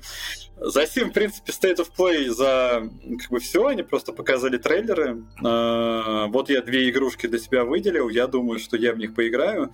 Может быть, я, кстати, и в Bugs Nexus погоняю, кто же его знает. Вот. А, так что как бы, если вы для себя что-то интересное э, услышали, то можете как бы э, обводить дату э, в календаре кругляшком и ждать и пробовать. Спасибо, Алёша. Очень исчерпывающе, по-моему. Да, да на здоровье обращайтесь, всегда рад э, по ушам ну, поездить. Ну и тут мы плавно переходим в последнюю тему, которую мы запланировали на сегодняшнюю беседу нашу. Э, это мой личный сегментик. Как бы предыстория немножко, почему вообще выбрали эту тему. Я лично поклонник настольных ролевых игр. К сожалению, не удается играть настолько много и настолько часто, как бы хотелось, потому что, ну, э, как бы сам по себе жанр игр предполагает общение с людьми и наличие какой-то социальной группы, а поддерживать соци- социальную группу в живом состоянии это тоже определенный э, труд. В общем, не всегда это складывается. То есть, ну, что э, создавать музыкальную группу и так далее, это там кто-то э, не успевает, кто-то опаздывает, кто-то прогуливает. В общем, к сожалению, не удается так играть, как часто как бы хотелось. Вот, есть мечты самому поводить. А, в октябрь насыщен был на события в мире ролевых игр, в частности, связанных с э, Твичом и известным интернет-ДНД-шоу Critical Role. Значит, начну по порядку. Там 7 октября нам стало известно о том, что произошло взлом стриминговой платформы Twitch – в результате которой хакеры получили доступ к данным пользователям, планам платформы по запуску своего интернет-магазина компьютерных игр, чтобы составить конкуренцию Steam, а также к данным о заработках стримеров. Вот э, в топе самых богатых стримеров Твича оказался, собственно, Critical Role, это известное в интернете ДНД-шоу, которая превратилась в серьезную медиакомпанию, выпускающую свою серию комиксов совместно с Dark Horse, которая собрала сумасшедшую сумму на Кикстатере для создания своего собственного анимационного сериала по мотивам первой своей кампании по D&D, которая будет называться, шоу будет называться The Legend of Vox Machina. Эм, успех Кикстартера привел к тому, что Critical Role заключили соглашение с Amazon, тем самым э, обеспечив производство анимационного сериала на несколько сезонов, а не только на один, как изначально они хотели. Ну, вообще изначально они хотели всего одну серию э, выпустить, и собира- собрали, хотели собрать там 1250 долларов, но в итоге собрали несколько миллионов, и плюс Amazon прибежал, и, в общем, там все круто. Вот, они являются партнерами Wizard of the Coast, выпускали соответствующие сорсбуки, путеводители по сеттингу, в котором они играют. В общем, все у них там в ажуре. И вот, согласно данным утечки, оказалось, что вот с августа 2019 года по октябрь 2021 года они заработали больше 9 миллионов долларов. Это на одном только Твиче, не считая всех вот этих вот партнерок э, и других источников дохода. Казалось бы, круто, да? Ну, то есть ребята занимаются любимым делом и зарабатывают на этом деньги. Ну, во-первых, 9 миллионов долларов за два года это не так уж и много, на мой взгляд, учитывая, что у них есть еще команда продакшена, которым надо платить зарплаты, налоги надо платить и так далее и тому подобное. Но это не суть важно, как бы, какая разница. И вот я лично придерживаюсь мнения, что если люди добились какого-то успеха своим трудом и зарабатывают на этом деньги, то ну, это просто прекрасно. Людей надо порадоваться. Но, к сожалению, по непонятной причине часть аудитории Critical Role оказалась недовольна успехами своих любимцев. Э, этой категории, естественно, оказалась Twitter СЖВ, которые обвинили команду в том, что они слишком много зарабатывают, и вспомнили вдруг ни с того ни с сего, спустя сколько там, лет пять уже, сколько активно э, работает в интернете Critical Role, известный в интернете, что весь основной каст-шоу оказывается белый. Вот, обвинили команду в том, что недостаточно diversity у них. Ну, ну, к счастью для Critical Role, э, октябрь месяц запомнился не только этой утечкой, натянутым на глобус скандалом, но и стартом третьей кампании. Со стартом третьей кампании по ДНД, которую все очень сильно ждали, включая меня, потому что я тоже фанат этих ребят. Эм, Значит, что интересного произошло в связи с этим, а, учитывая, что вот они стали не просто маленьким стриминговым каналом, а все-таки медиакомпанией, команда Critical Role подготовила к третьему сезону совершенно новую шикарную студию, одной из фишек которой выделяется контролируемое освещение, то есть если раньше атмосфера повествования э, передавалась непосредственно игрой, э, каста и музыкой, а, то теперь еще и освещение. Вот я первый эпизод посмотрел, я в диком восторге, насколько это влияет на передачу нарратива. Тут просто еще важно что отметить, что каст, они не просто случайные люди, они все профессиональные актеры озвучки. То есть там как бы качество отыгрыша соответствующее, начиная от мастера, заканчивая всеми игроками. И что интересно, э, запуск третьей кампании ознаменовался еще интересным событием. Они транслировали... Первый эпизод транслировался в 20 кинотеатрах сети Cinemark в Соединенных Штатах. Это прям, по-моему, очень круто для инди-шоу.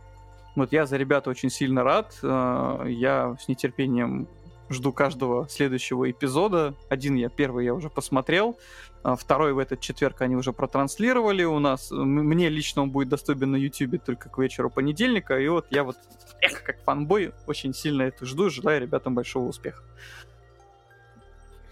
Ну, круто. Ну, короче, что там, скандал-то урегулировали по ну, итогу? Ну, ну, да ничем, в общем-то, дело не закончилось. Повоняли в Твиттере, в комментариях о том, что, типа, вот а, ну, как, обычно, ну, как, как обычно, короче, да. Ну, просто, ну, ну скажу честно, да, крит, команда Critical Role — это калифорнийские актеры э, очень толерантных вот этих вот взглядов, они поддерживают БЛМ-движение, вот это все ЛГБТ, вот эту всю тематику. Вот. Ну, по-другому сейчас э, нельзя, да. К сожалению, ну, это, видимо, особенности географии и политики их американской. Я, у меня есть, у меня есть мнение мнение по этому поводу, я не буду его высказывать, оно сейчас ни к теме не относится абсолютно. Мне ребята нравятся, они не э, запихивают это в горло своим зрителям, они где-то тут и там это вставят чуть-чуть, и нормально, они не акцентируют ну, да, на этом внимание да, очень сильно, да, они да, на нарратив. Потому что вся вот эта история там связана ну, там, если там сразу вот раздувать вот эту дискуссию на тему там э, СЖВ там и все прочее, это просто история очень дискуссионная. Угу. И на этом просто можно очень много копий сломать, потерять аудиторию. И понятное дело, что как бы есть же такая как бы, фраза, что хочешь потерять друга, поговори с ним о, о политике, политике или религии. Да. Вот, поэтому как бы это развлекательный контент, Просто э, действительно, ну, как бы, ну, прилично сейчас быть действительно там э, человеком там толерантным что вот э, поддерживать. И, в принципе, оно и понятно, что такой вот дремучий консерватизм, там вот это вот, что такой животный прям, не знаю, там расизм, это, естественно, это все дико и осуждаемо. Э, вот здесь как бы вопрос, наверное, просто о том, насколько далеко вот э, в этом во всем как бы можно зайти. Ну вот. да. Я, это... я, я так аккуратненько сказал, чтобы тоже как бы... Ничего чувства не задеть. Тут на ну, Тут да, на самом да, деле есть такой да. момент, который мне не понять. Да, я хоть за ними не слежу, хоть я и пытался тоже э, смотреть, потому что тоже там в какой-то степени это интересно. Мне другой вот ну, вот сказали там, они заработали там, там 9 миллионов да, долларов там, за два года. Ну ладно, это 4,5 миллиона долларов за, ну, за год. Но... Ну, Жор сказал, деньги небольшие. Нет, ну давай так. Не, я, я, я, я, к, я к другому, к тому, то, что... Я поймал этот камень в своем огороде, я понял. Возвращай. Их просто к тому, то, что это же просто доход. А вот сколько вот они тратят Вот сколько они вот реально, даже если с учетом того, то, что там каждый, их сколько? Семеро, да, вроде бы? Э, семеро это только у тебя в кадре, плюс у них еще есть как бы производственная команда, которая у них занимается, у них и сайтом, и работа с сообществом. А, я еще вот, что важно отметить, они занимаются благотворительностью постоянно, на регулярной основе. У них, помимо того, что они что-то рекламируют, анонсируют какие-то спонсорские там мероприятия, они всегда работают с какими-то э, благотворительными организациями, плюс у них фонд открыт благотворительный. То есть, ну, я бы не сказал, что ребята работают исключительно на деньги. Их очень часто обвиняют в том, что это они коммерциализировали Dungeons and Dragons. Там есть, конечно, свои проблемы в, ком- в комьюнити. Часть из претензий, конечно, обоснованные, часть необоснованные, но это абсолютно другая тема. Но вот том, что касается вот претензий по поводу их заработков, э- даже если они не занимались благотворительностью, с моей точки зрения, если они своим трудом заработали, если аудитория считает, что это интересно и, и достойно того, чтобы чтобы за это платить, каким бы то ни было образом, либо оплачивая подписки на Твиче, либо покупая их мерч, покупая их книжки, комиксы, э, там, оплачивая, э, внося э, деньги на Кикстартере в поддержку их анимационного сериала, значит, они делают что-то правильно. Но я просто к тому, то, что немного идиотически это выглядит, типа, они делают что-то нормально, адекватно, все хорошее, плюс ко всему они очень много, скорее всего, тратят. То есть до того, как вот у них это пошло в плюс, они, скорее всего, очень много, ну, очень долго были в минусе. То есть потому что там э, аппаратура та же самая, там, может быть, э, людей, которых каких-то нанять. То есть поэтому вот тут как-то вот это немного странно звучит. Да это не важно. Когда ты занимаешься бизнесом, понятное дело, что у тебя есть траты но если ты занимаешься бизнесом, логично предположить, что ты еще будешь зарабатывать деньги, поэтому я вообще не понимаю вот этого вот э, претензии э, к команде Critical Role о том, что они там заработали несколько миллионов. Ну, заработали и что? Ну, тоже дальше, тут... Дальше, дальше-то что? Украли. Они же их не украли. Тут есть просто еще такой момент, что а реально они заработали несколько миллионов, потому что и вот если вот реально вот посчитать, сколько там их трат, они, может быть, на самом деле каждый там заработал там не больше э, там 50 тысяч долларов за вот участие вот в, в этом проекте. То есть у них основной день, который приносит их основная профессия, а этого дополнительно. Поэтому вот тут они заработали там миллионы долларов, ну как-то странно. Поэтому я же сказал, это 4... Я тебе сейчас отвечу, я тебе сейчас отвечу. Во-первых, это все-таки у них сейчас больше основной вид деятельности, потому что изначально э, трансляции их шоу проходили на канале Geek and Sundry. Это был как бы второстепенный проект. Они потом оттуда отпочковались, потому что они открыли свою фирму потому что они стали как бы э, популярны сами по себе. Они от, отросли от проекта э, Geek and Sundry, э, и у нее организовали общество с ограниченной ответственностью. Там один из них э, генеральный директор, второй из них там какой-то креативный директор, третий там еще чем-то занимается. То есть это полноценный бизнес в котором они участвуют. И основная, они занимаются до сих пор озвучками, но я, насколько могу судить, э, основной бизнес у них связан именно с этим проектом. Это не важно вообще. Это абсолютно не важно. С моей точки зрения, если ты занимаешься бизнесом, и ты по итогу зарабатываешь деньги, это логичный исход.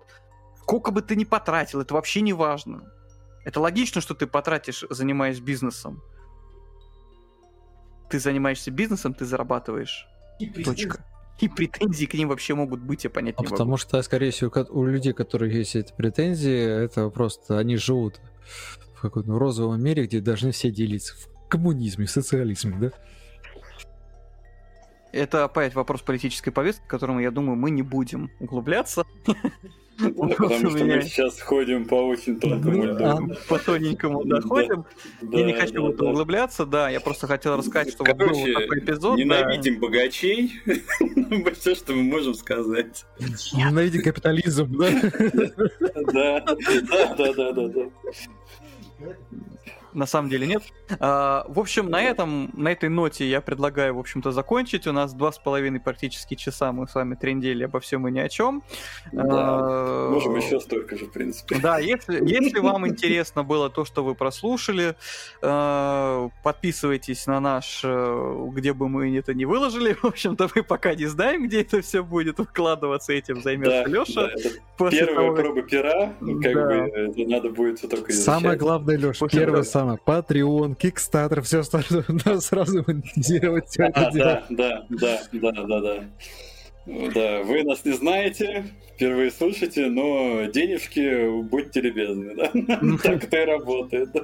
Да, в общем, спасибо всем за внимание. Э, мы ссылки на материалы, которые упоминали в течение подкаста постараемся оставить в описании той платформы, где мы будем все это дело выкладывать. Вот. Всем спасибо, всем счастливо. Все, счастливо. Всем пока. Да, пока.